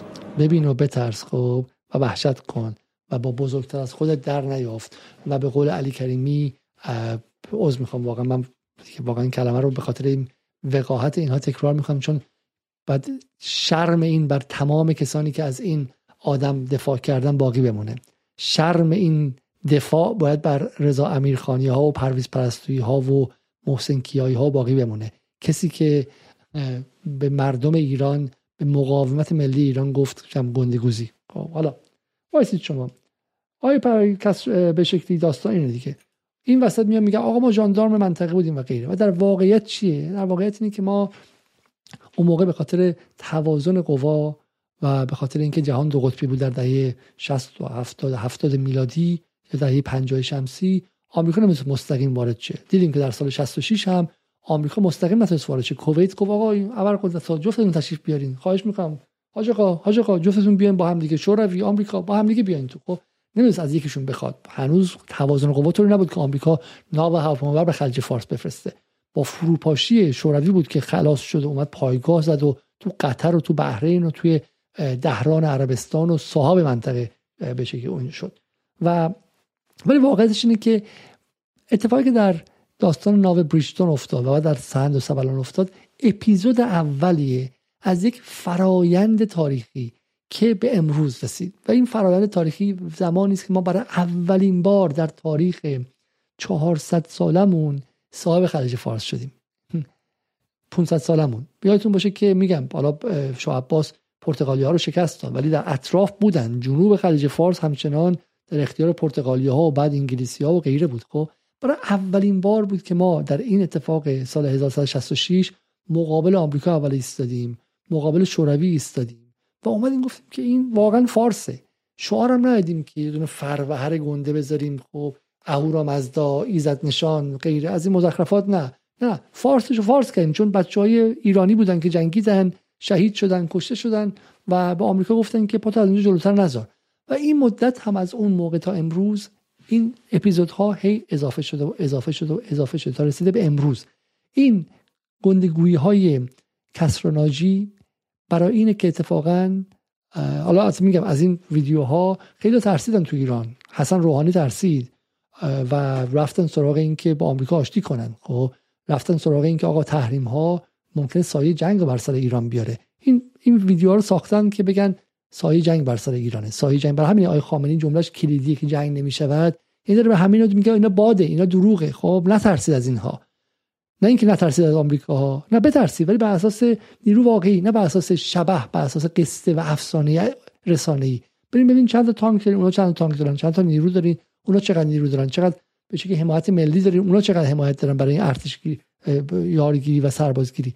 ولی از عکس و از از بازی رسانه ای نترسین حرف آقای خامنه ای بود. ولی غربگرای ایران اینا رو تو سر بقیه مردم زدن گفتن که شبه جنگ بر سر ایران قطنامه زیل به شکلی بند هفت ماده و بند هفت سازمان ملل رفتیم و شبه جنگ بر سر ایران آمریکا یک ناو دیگه شو آورده. آمریکا هر وقت می‌خواست توی مذاکرات هسته امتیاز بگیره ناو قل می‌خورد میمد نزدیکتر می‌شد به مرزهای ایران. این سال 2011 و بعد چه اتفاقی افتاد؟ تکه به تکه به تکه ایرانی ها وایستادن جلوشون. خب من می‌خوام شما رو ببرم به اتفاقاتی که از اون موقع افتاد و به شما نشون بدم. این از فقط مال دو سال سه سال گذشته چهار سال گذشته سال 2023 ما. Iranian naval aggression since 2019 by type of attack. عملیات ایزایی و مهاجم مهاج... تهاجمی ایران از سال 2019 تا سال 1398 harassment of US naval vessels. آزار و اذیت ناوهای آمریکایی. سال 2019 این نارنجیاس زرد attacks on Israel linked vessels. حمله به به کشتی های مربوط به اسرائیل.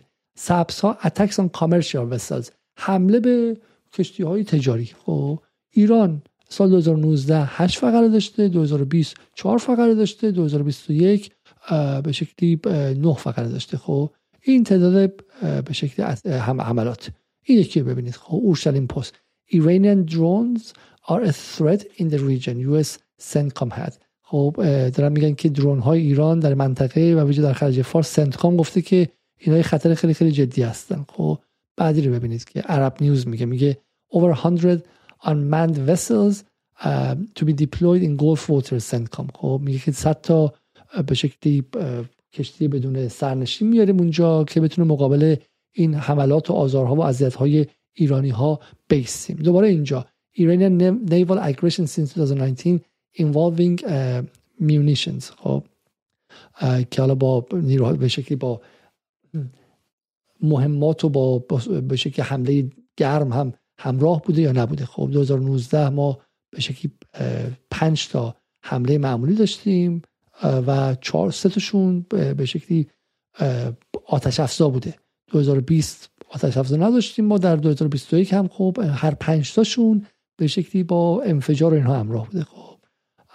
حالا این این صحنه هایی که از امروز قضیه ما می‌بینیم خب اگر ما می‌بینیم که امروز نیروی دریایی ایران از همون قایق های تندرو و غیره رسید به این صحنه این صحنه چه سالیه؟ من گمانم که این صحنه صحنه گرفتن انگلیسی هست. این صحنه خیلی صحنه زیباییه. این صحنه آمریکایی است عذر می‌خوام.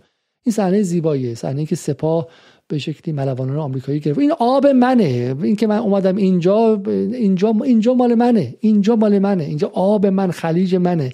سرزمین منه. خب حالا تو می‌تونی علی کریمی بری خودتو بفروشی بری تا کمر جلوی صدر اعظم کشوری که بچه های این کشور رو شیمیایی کرده خمشی. ولی یه سری آدم دیگه ادامه های نادر مهدوی وایستادن اینجا و چشم در چشم انداختن و سربازان آمریکایی رو به غلط کردن انداختن. خب این رو این رو ببین. این همون سپاهی که گلوبال هاک رو تو خلیج فارس زد خب و آمریکا هیچ غلطی نتونست مقابلش بکنه. خب این صحنه ها صحنه هایی که عوض میشه. این صحنه ها رو نمی‌ذاره من و شما ببینیم. و پرستیوی هم بلد نیست که این صحنه ها رو به من و شما نشون بده متاسفانه. خب این صحنه هایی که بعد در ذهن من و شما حکشه این صحنه هایی که ما باید شب خوابش رو ببینیم. در ناخودآگاه ما ثبت شه تا بشوره ببره اون صحنه هایی که کسرا ناجی ها می‌خوان بیان و در ذهن ما به شکلی بگذارن و و ما رو کاری کنن که ترسیده بزدل بار بیایم. کاری کنن که ناخداگاه ما وحشت زده بار بیاد و تو سری خور بار بیاد و به شکلی احساس عدم اعتماد به نفس کنه احساس بیچارگی ملی کنه. خب این صحنه ها رو ما باید ببینیم و ببینیم که این به من از این نظر مهم بود که تحقیرشون کرد. ایران به آمریکا یادتون ریگان چی گفت؟ گفت گذشت زمان. منظور زمان کارتر بود که در دوره جنگ سرد شما می‌تونستین غلط زیادی کنید ما رو گروگان بگیرید. خب؟ و این صحنه دقیقا یعنی این که نه ما الان هم دقیقا الان هم شما رو می‌تونیم تحقیر کنیم خب و تحقیر جدی کنیم و هیچ غلطی هم شما نتونید بکنید. این صحنه های نظرم خیلی خیلی صحنه خیلی به نظر من به نظر من صحنه مهمیه که باید خوب دید و خوب به ذهن سپرد و به این بچه های جوان به شکلی نسل جدید هم نشون داد. همون هایی که حالا هم تو خیابون زیر تحریک علی کریمی و مسیح علی نژاد و غیره می‌خوان کشیده بشن به خیابون و ازشون سرباز بسازن و ازشون نیروی نیروی نظامی بسازن. خب این اصل ماجرای ماست امشب. اینکه آنها دارن چی کار می‌کنن و ما باید در مقابلش چه کنیم. و من شما چند صحنه دیگه هم نشون بدم اینجا از این. اینو ببینید شما. این این گلوبال هاکه. این چیزی که آمریکا تا این حد بهش مینازید و از پیشرفته ترین بهش درون هایی بدون سرنشینشون بود و اون فرو افتادنش خب از این نظر مهمه. اینها دقت کنید که اینها رجزخانی ما نیست که بگیم که آقا اینها باید مثلا چه می‌دونم جبران کنه مشکلات اقتصادی رو اینکه ایران مثلا ماشین توش ماشین مجهز نمی‌تونه بسازه ماشین گرون غیره. ما از مسائل نظامی برای توجیه ضعف های دیگمون استفاده نمی کنیم ما. دقت کنید که ما نمی‌خوایم شما رو مثل خیلی از اینهایی که استفاده می‌کنن نمی‌خوایم معتاد کنیم به این هم چه می‌دونم این هم جنازه جنازه گلوبال هاک. خب تبدیلش کردم به این. نمی‌خوام شما رو تبدیل کنیم به کسایی که با نظامیگری و با ذهن نظامی بخواد مثلا چشمتون به بقیه مسائل ببندید. خیر خیر. حالا من توضیح میدم که هدف ما چیست. هدف ما اینه که به شما بگیم که امر نظامی قدرت نظامی که ایران قدم به قدم ساخته از اون قایق های روی نادر مهدوی چگوارای ایران رئیس علی دلواری عصر مدرن تا به امروز از بچههایی که تو اون قصه همون رو در رو با شیطان تعریف می‌کنن که اینها برای اینکه بتونن مینها رو با خودشون ببرن مینها در تلاطم دریا به هم دیگه می‌خورد. خیلی خودشون رو بین مینها گذاشته بودن خب؟ بدنهاشون رو حایل کرده بودن. خیلیشون انگشتشون موقع به شکلی گذاشتن شاخک های سر میخا انگشتشون قطع شده بود اونجا.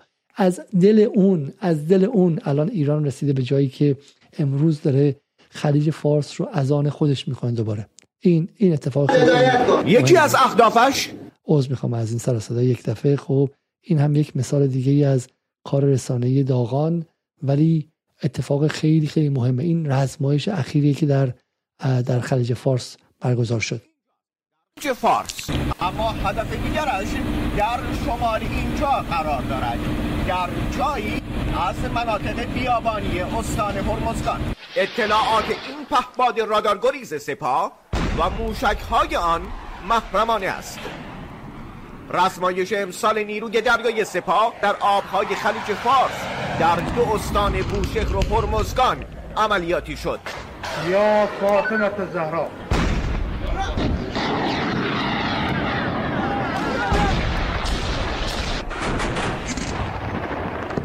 طراحی فرماندهان سپاه دفاع از جزیره های ایرانی با شلیک کوبنده موشک ها و آتش پیش برنده در ساحل است. الله اکبر خامنه رهبر.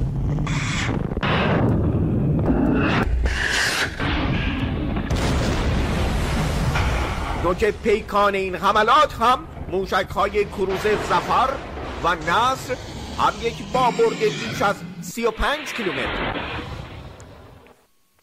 برای نابود کنندگی قاطع هم پهپادها و شناورهای تهاجمی باور به اهداف از پیش مشخص شده اصابت کردند.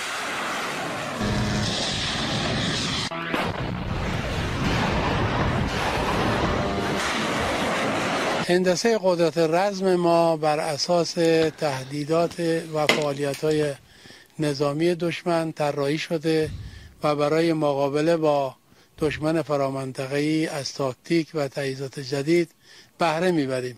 یکی از این تسلیحات جدید سلاح‌های هوشمند زیر است که البته اطلاعاتی از آن نیز ارائه نمی شود تاخت آبخاکی و تصرف شناور دشمن هم از تمرین های دیگر رزمایش بود. رژه اقتدار بسیج دریایی. با شرکت شناورهای مردمی آخرین مرحله این رزمایش یک روزه بود. حسین اجدهایی خبرگزاری صدا و سیما منطقه عمومی رزمایش شهید شفیعی آبهای خلیج فا... و حالا این هم از آخرین چیزی که ساختن دقیقا این هم, این هم شهریور امسال رو نمایی کردن. دقیقا قبل از این داستان زن زندگی آزادی و, و به عبارتی این هم جزء بهش میگن محافظ خلیج فارس و غیره. در واقع همینه دیگه. یعنی این مسیر رو این مسیری که میگم از قایق ها من دفعه قبل گفتم گفتم جنگ جنگ های بزرگ میهنی که ملت ها درش جنگیدن و شکست نخوردن. خود آقای خامنه یک جمله خیلی عمیقی داشتش دفعه قبل که برای من یکی فرستاد. در, امتداد برنامه پیشه که من در بحث تروما رو مطرح کردم. تروما یا ضربه تکانه روانی بر اساس اون مقاله استیون والت یک از دوستان برای من چیزی فرستاد که من می‌خوام برای شما بخونم از از آقای خامنه ای آقای خامنه در سال 71 یه جمله خیلی جالبی میگن. میگن که همه ملت ها آزمایش های سختی را در دوران زندگی خودشان گذراندند. لکن آن ملتی قوی پایدار عزیز و غنی می شود و پیشرفت می کند که اولا از آن آزمایش ها سرفراز بیرون بیاید. و ثانیا نتایج آن آزمایش ها را برای خودش حفظ کند. اگر فرض بفرمایید ملت ایران در این جنگی گذشت سستی به خرج می‌داد نتیجه چه می‌شد؟ نتیجه همون چیز می‌شد که تقریبا در سال 50 سال قبل در همین کشور اتفاق افتاد. جنگی از جانب همسایه شمالی بر ما تحمیل شد و نتیجه آن جنگ و سستی ها در آن این بود که بخش قابل توجه از خاک این مهن از آن جدا شد و عهدنامه ننگین ترکمنچای بسته شد. کشور همین کشور بود و ملت همین ملت اما آن روز این ملت از آن امتحان سربلند بیرون نیامد. سستی کرد و نتیجه آن شد که بعد از شکست در حادثه جنگ ایران و روس در زمان قاجار و بسته شدن عهدنامه ترکمنچای تا دوران طولانی ملت ایران که هیچ حتی شخصیت های ایران احساس ضعف و خودباختگی می کردند و قدرت این را که شخصیتی از خود نشان دهند نداشتند. یعنی آن شکست تاریخی شکستی برای همان مرحله مرحله نبود بلکه شکستی برای 150 سال دوران تاریخ ما بود. و این دقیقا خیلی نکته مهمیه که در جنگ 8 ساله ما شکست نخوردیم. با همه سختی ها و خب مقابل همون ها ایستادیم و روز سبلان هم ما شکست نخوریم وایسادیم تا آخرین تیر رو شلیک کردیم. تا آخرین تیر رو شلیک کردیم و یک به یک این ملوان ها و افسران کشته شدن خب و, و فرار نکردن. برخلاف به شکلی سربازان آمریکایی در ویتنام و در عراق و در افغانستان و غیره. و و این لحظه بود که ما رو به اینجا رسون ما رو به جایی رسون که آمریکایی ها با شنیدن اینکه ایران ناو پهبادبر ساخته در خلیج فارس الان ده بار حساب می‌کنن که آیا می‌خوام نزدیک شیم یا نه. تازه ادعا کردن که می‌خوان اونها هم ناو پهپادبر بسازن و غیره.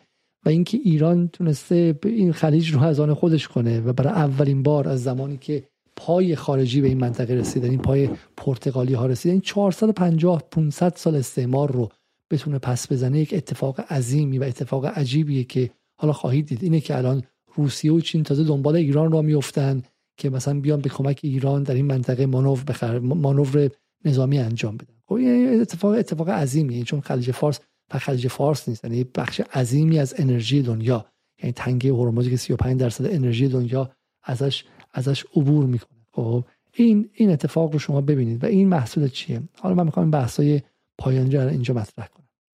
ببینید من این بار دیگه عرض کنم خدمت همه شمایی که مخالف جمهوری اسلامی هستید. میگم من با موافقین شما کار ندارم. خب با مخالفین جمهوری اسلامی. شما ممکنه که با سیاست های فرنگی جمهوری اسلامی مخالف باشید با اصلا با با اینکه اصلا سیاست در ایران در اختیار گروه خاصی باشه مخالف باشید با اقتصادش مخالف باشید و غیره. ولی دقت کنید که خواست شما برای توسعه برای اصلاح این وضعیت باید بر مبنای این اتفاق عظیم تاریخی باشه که در این چلو چند سال اتفاق افتاده. نه بر ضد اون باشه نه مقابل اون باشه. شما اگر می‌خواهید که حتی ایران سکولار هم بسازید من دیگه خب از این واضح تر نمی‌تونم بگم. خب اصلا با اسلامی بودن جمهوری اسلامی هم مخالف. می‌خوان حکومت سکولار باشه. خب می‌خواین دموکراتیک به معنی دیگش باشه. باید بر مبنای این کشتیه باشه بر مبنای این فهباده باشه. بر مبنای این موشکه باشه. نه اینکه مغزتون رو اجاره بدید به دشمن و اولین چیزی که باش مخالفت کنید نقطه قوت ما در مقام یک ملت یعنی قوت نظامی ما باشه. بارها گفته شده که جمهوری اسلامی در این سالها در مرحله انباشت اولیه قدرت بوده. تازه داشته قدرت نظامی به وجود می آورده که بقای فیزیکی خودش و بقای فیزیکی 85 میلیون ایرانی رو حفظ کنه دشمن رو از منطقه بتارونه. دشمن خیلی جدی که ایران رو قطع قطعه می‌خواست. حالا بعد روی این مبنا می‌تونسته توسعه اقتصادی توسعه سیاسی و حتما حتما به شکلی باز کردن دروازه به سمت تعداد دیگه. من مطمئنم لحظه ای که خطر امنیتی از روی جمهوری اسلامی برداشته شه مطمئن باشید که توسعه سیاسی در اینجا اتفاق خواهد افتاد و غیره. نه به خاطر اینکه مثلا ما رو راه بده برای اینکه بچه های خودشون هم تنوع و تکثر فکری خیلی زیادی دارن. شما باید این رو به آغوش بکشید. اینکه جمهوری اسلامی اینکه این 42 سال اینکه انقلاب اینکه این نادر مهدوی ها تونستن تونستن آمریکایی ها رو قدم به قدم از مرزهای ایران در خلیج فارس پس بزنن. تونستن که از مرزهای عراق و افغانستان پس بزنن. تونستن که منطقه رو امن کنن. تونستن برای ایران قدرتی نظامی بیارن که حافظ جامعه 85 میلیون نفر باشه شما باید به آغوش بکشید و بگید که آقا اینو که نقطه اوله که ما از اینجا گفتگو رو شروع می‌کنیم و بعد نگاه کنید که ادعی در خارج این اپوزیسیون و ادعی در داخل از سال 76 به بعد چه کردن؟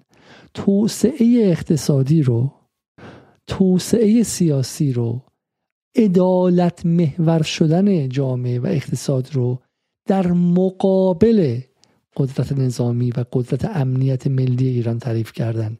دیپلماسی رو که می‌تونه باش تحریم و برطرف کرد در مقابل میدان تعریف کردن ادهیشون که شما می‌دونید من کیو میگم خب؟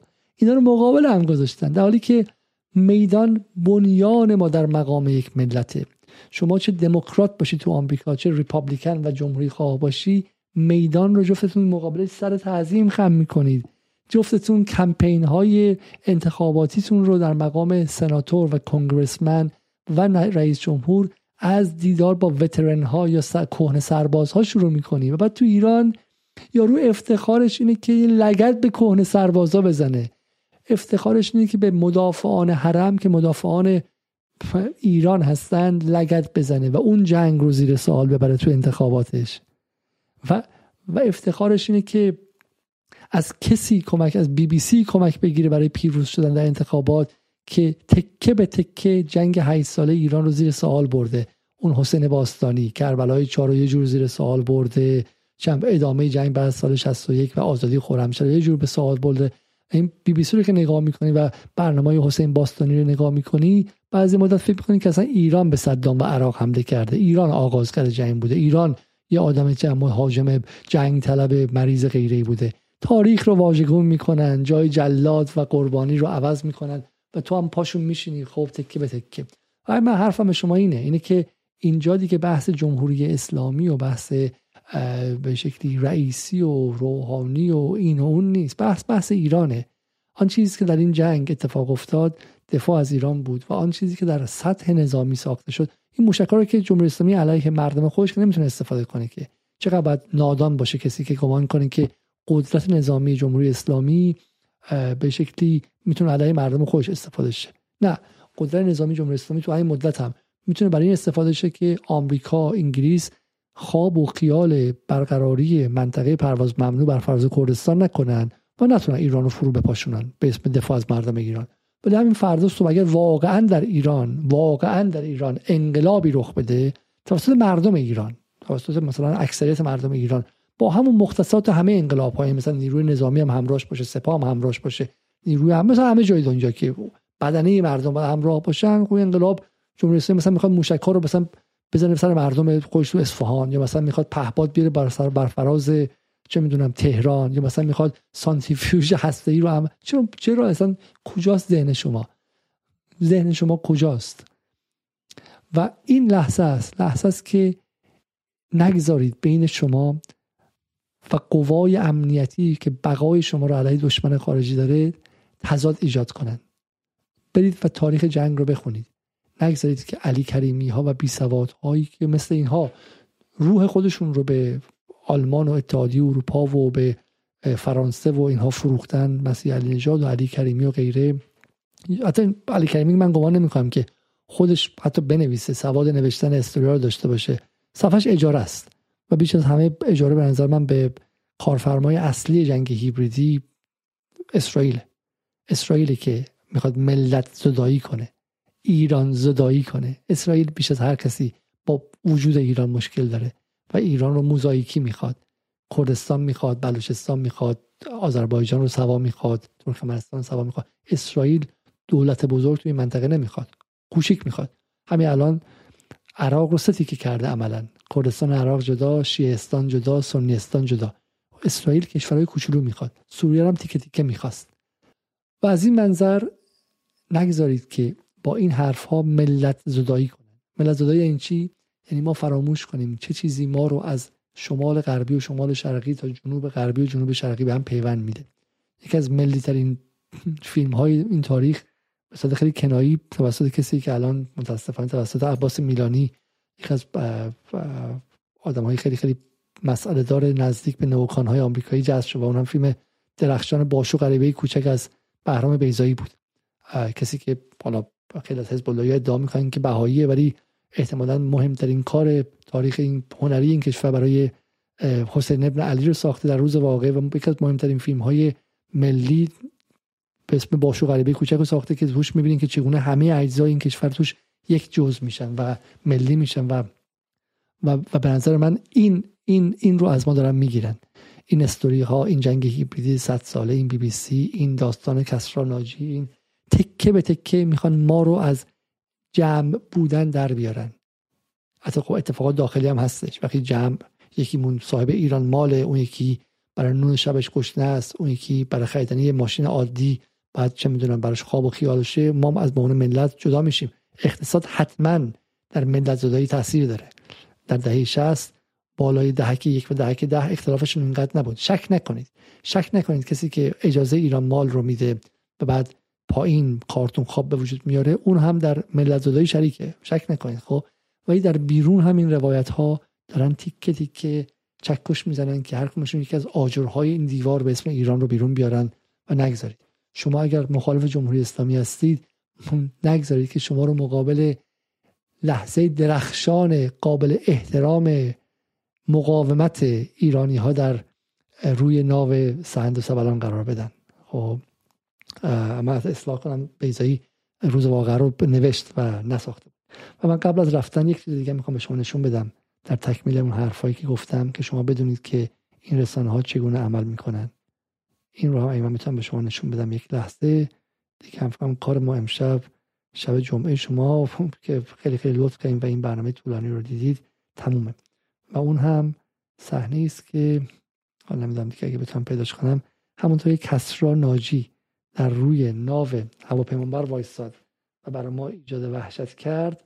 در مقابلش هم خانم نفیسه کوهنورد ما داریم که در این اسد بهش access دادن گذاشتن بره در عین الاسد حاضر شه و در اونجا چرا؟ برای اینکه بگه که حمله ایرانی ها تاثیر نداشت.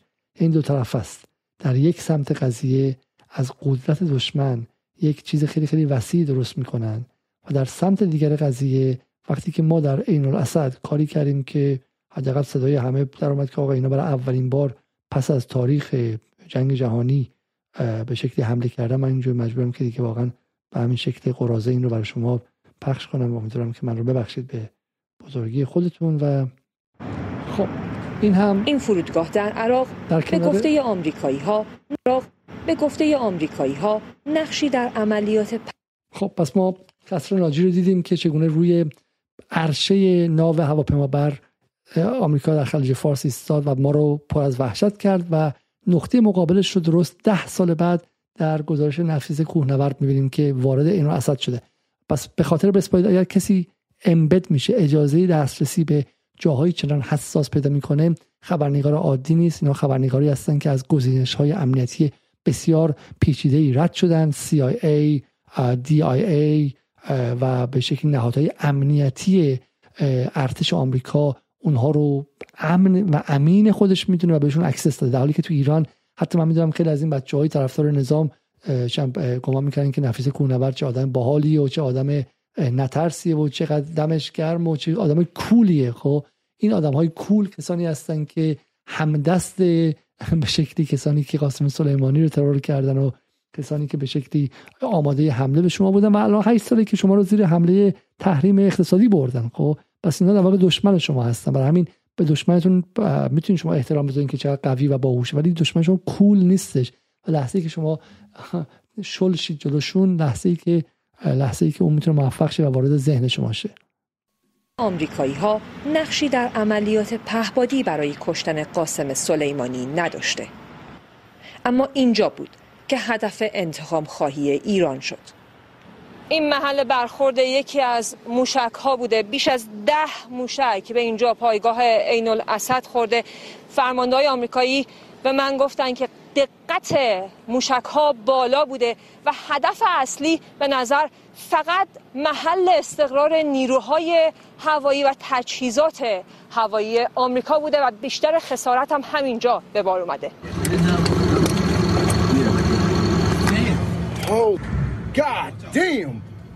این لحظه برخورد موشک ها به پایگاه. تصویری که یکی از سربازهای نیروی هوایی آمریکا گرفته.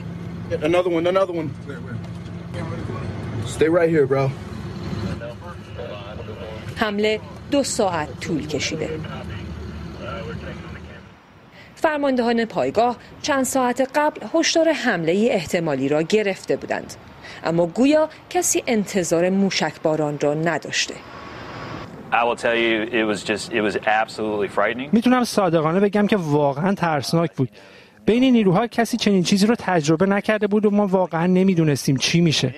بعد از اینکه هشدار رو گرفتیم تمام طول شب به این فکر می‌کردیم چه اتفاقی میفته تا بتونیم براش برنامه ریزی کنیم.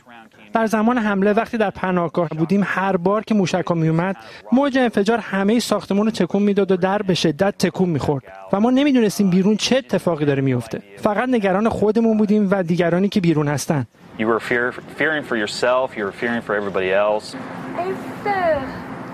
اگر فرمانده ها می‌دونستن که این موشک ها داره میاد چرا اونها رو رهگیری یا منهدم نکردن؟ این تمام هدف این برنامه اینه که بگی ایران از قبل به اینها پیام داده بوده و به شکلی بهشون اطلاع رسانی کرده بوده. به این شکل داره تخفیف میده. چون میگم عملیاتی که برای اولین بار بعد از جنگ جهانی دوم که به آمریکا به پایگاه نظامی حمله شه اینقدر بزرگی که اون رو نمی‌تونست بپوشونه. دقت کنین که نیومد اون رو بگه دروغه خب؟ ولی ولی به شکل دیگه ای داره اینو تخفیف میده. با گفتن اینکه به زیرلایی بگه که شما که می‌دونستین داره اینا میاد شما که بهتون خبر داده بودن و غیره این نکته رو در روش تاکید می‌کنه. من واقعا نمی‌تونم درباره تصمیمی که در رده های بالا گرفته شد حرف بزنم. اما ما دستوری نداشتیم. تنها چیزی که می‌تونم بگم اینه که ما اینجا در اسد خودمون رو آماده کردیم و همه رو به پناهگاه فرستادیم و جانشون رو حفظ کردیم. اصلا می‌تونستین اونها رو رهگیری بکنین؟ نیروهای من چنین توانایی رو نداشتن. من پیاده نظامم نه نیروی هوایی. و بازم میگم درباره اینکه چنین تصمیم هایی چرا گرفته شده یا نشده نمی‌تونم چیزی بگم. بیشتر نیروها ساعتی قبل از حمله زیر تاقهای بتونی مثل این پناه گرفته بودند. اما نه آنهایی که پستشان هنوز تمام نشده بود یا کشیک بودند. اینجا یکی از نقاطیه که به شدت در این حمله موشکی آسیب دیده. خوابگاه نیروی هوایی آمریکا بوده و خیلی از سربازها به ما گفتن که فقط چند دقیقه فرصت داشتن خودشون رو به پناهگاه برسونن. حالا حالا بخشی تفاوتش همینه که بخیر بگم بین اون داستان کسر ناجی و اینجا این سطحی که میگم هدف نفیس کوهنورد در اون لحظات به شکلی زیرپوستی و غیره نشون دارن که این تخریب بالاخره هم کسی کشته نشده و همینطور هم جاهایی که خورده جاهایی مثلا به شکل بیابون در بیابون غیر است. به این شکل داره تخفیف میده.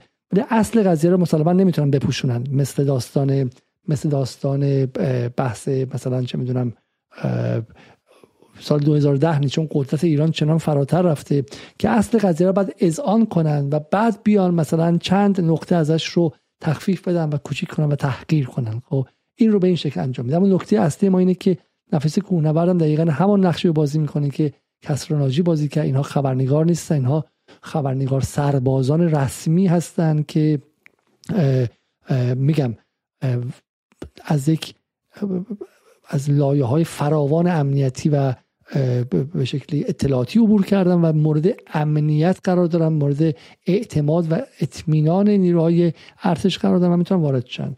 و رو شما مواظب باشین. وقتی میگیم رسانه جنگه دیگه اینجاها در این دو تا فیلمی که من نشون دادم حضور کسرا ناجی در روی عرشه ناو هواپیمابر و حضور نفیسه کوهنورد در داخل پایگاه نظامی آمریکا هر دوشون نشون میده که اینها چقدر مورد اطمینان هستن و اینها سرباز خبرنگاران واقعی هستن و ما اینها رو در این سالها وارد خانه هامون کردیم بدون اینکه بترسیم و وحشت داشته باشیم. خب پس یک بار دیگه مرور کنیم امشب رو و اون هم بحث خیلی خیلی واضحی بود که از علی کریمی شروع کردیم ما که به خودش اجازه داد که بیاد و رشادت و لحظه مهمی که ایران در سند به شکلی در اون لحظه جنگ نفتکش ها به آمریکا پیام داد که ما وایسادیم و می جنگیم رو تبدیل به لحظه تحقیر ایران کنه روایت رو کاملا معکوس کنه. و من این فقط توضیح بدم. چرا ما معتقدیم سوالان و کلا جنگ نفتکش ها پیروزیه؟ چرا معتقدیم که این اتفاقا باعث شد که آمریکا و غرب عراق رو متقاعد کنن که باید به شکلی 598 بپذیره. برای اینکه میگم مثل این داستان عین الاسد ما هیچ وقت نگفتیم که از نظر نظامی قدرت مثلا برابر با آمریکاست. ما متوهم نیستیم توهم ابر قدرت و این چیزها هم نداریم. ولی حرف ما این بود که ما اهل دفاع هستیم. اگر در این الاسد بله اونا قاسم سلیمانی رو زدن. خیلی میگن که شما که فرمانده آمریکا رو نزدید نزدیم. ولی در عین الاسد نشون دادیم که میگم اگر سه تا بخوریم دو تا حتما می‌زنیم. دو تا حتما می‌زنیم و پاشم وای میستیم این دو تا زدن خیلی مهمه برای کشوری مثل ایران. چون آمریکا توقع داشته که پنج تا بزنه و اونور هیچی نزنه. و در جنگ نفت هم همین اتفاق افتاد. ایران گفت اگر ما سه تا بخوریم حتما دو تا پس میدیم. خب و, و پاشم میستیم این لحظه است که لحظه دفاع و مقاومت و طرف مقابل میره. دقت کنید اینه. کسی نگفتش که آمریکایی بزنه ما می‌ذاریم لش می‌کنیم و نابودش می‌کنیم. نه. اما آمریکا می‌دونه که اگر ده نفر از ما رو بکشه پنج نفر از اونها کشته میشن و این تبدیل میشه به دفاع. تو اسرائیل و فلسطین نگاه کنید چه چیزی فلسطین رو بعد از این سالها هنوز از حذف شدن نگه داشت؟ و دیگه ده تا چه می‌دونم فلسطینی می‌کشن یک اسرائیلی حداقل کشته میشه و همین تبدیل میشه به چیزی که اسرائیلی بترسه و مقابلشون نیسته برای اینکه اون اسرائیلی اون احساس مشروعیت رو هم نمی‌کنه. چه برسه به ایران که و, و همینطور در ایران اون آمریکایی هم احساس مشروعیت نمی‌کنه. عذر عذر می‌خوام یک بار دیگه از شما و این دیگه جملات پایانی این بحثه. و برای همینه که لحظه مقاومت رو خود علی کریمی بازی هایی بوده که چه می‌دونم سه دو باخته و مردم ایران براش دست دادن که باری کلا دلاور تا لحظه آخر آخرین لحظه جنگیدی. بابا باخته باخته سه دو ولی جنگیده و دوندگی کرده و واسه دست دادن. بعد این آدم رزل که هنرش دویدن بوده به کسی که هنرش کشته شدن بوده و له شدن بین و پر از میخ شدن بوده و شکنجه شدن توسط آمریکا یا روی عرشه ناو هواپیما برای آمریکا بوده عرشه ناو آمریکا بوده اون رو تحقیر می‌کنه و تخفیف میده خب؟ با این بدونید که تاریختون رو کی روایت می‌کنه و بدونید که در این تاریخ کجا ایستادید؟ کنار نادر مهدوی ها ایستادید یا کنار علی کریمی ها ایستادید که صفحات اینستاگرامشون رو به احتمال خیلی زیاد اسرائیلی ها من گمان نمی‌کنم سعودی باشن اجاره میدن تا ازش ایرانی زدایی و ایران زدایی و ملت زدایی کنن. بعد تو استوری بعدی هم عکس کوروش می‌ذارن و عکس مقبره کوروش می‌ذارن.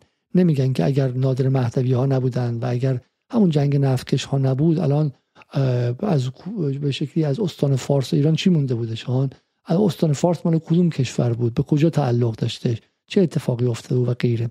برای همین جست توخالی ایران دوستی و ملیگرایی رو می‌گیرن ولی اصلش اینه که دارن تمام تلاششون رو می‌کنن برای فروپاشی ایران و ایران ستیزی و ایران زدایی و ملی زدایی نمی‌توان ایرانی بود و در کنار جنگ 8 ساله نایستاد. همونطور که نمیشه نمیشه ایرانی بود و در کنار کسانی که توی سوریه مقاومت کردن نایستاد و در کنار کسایی که همین الان دارن مقاومت می‌کنن نایستاد.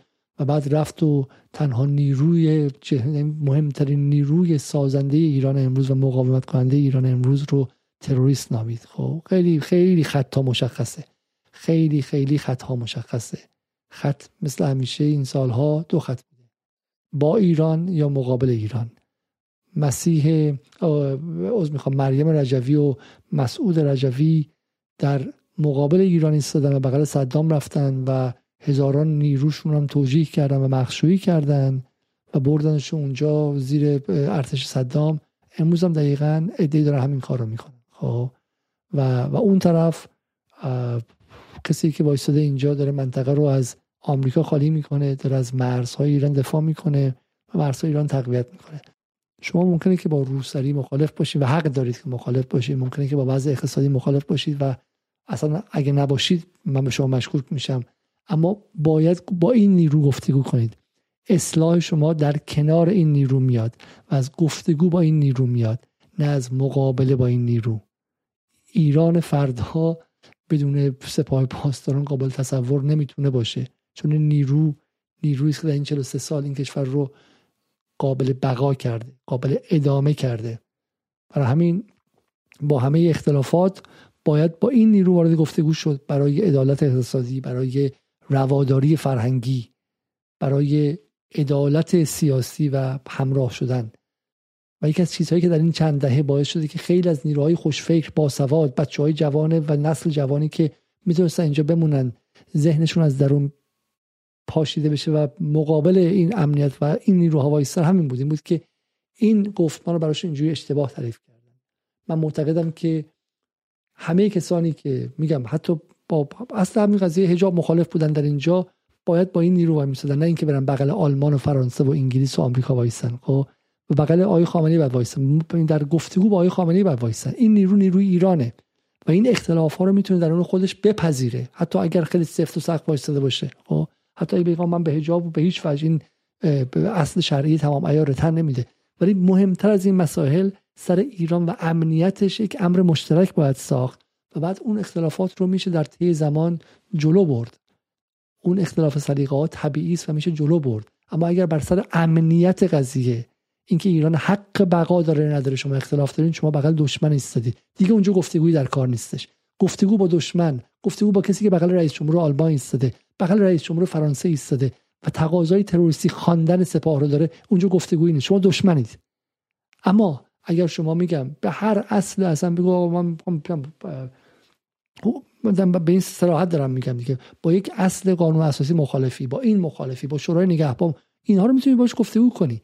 ولی بر سر امنیت ایران نمی‌تونیم گفتگو کنیم و غربگرایان و لیبرال ها و اصلاح طلبان در تمامی این سه روی امنیت اختلاف انداختن و خش انداختن و گسل رو به اونجا منتقل کردن. برای همینه که با اینها نمی‌شد گفتگو کرد. هرچند که ادعای دروغین گفتگو داشتن. همون کسانی که میدان رو مقابل دیپلماسی مقابل توسعه گذاشتن.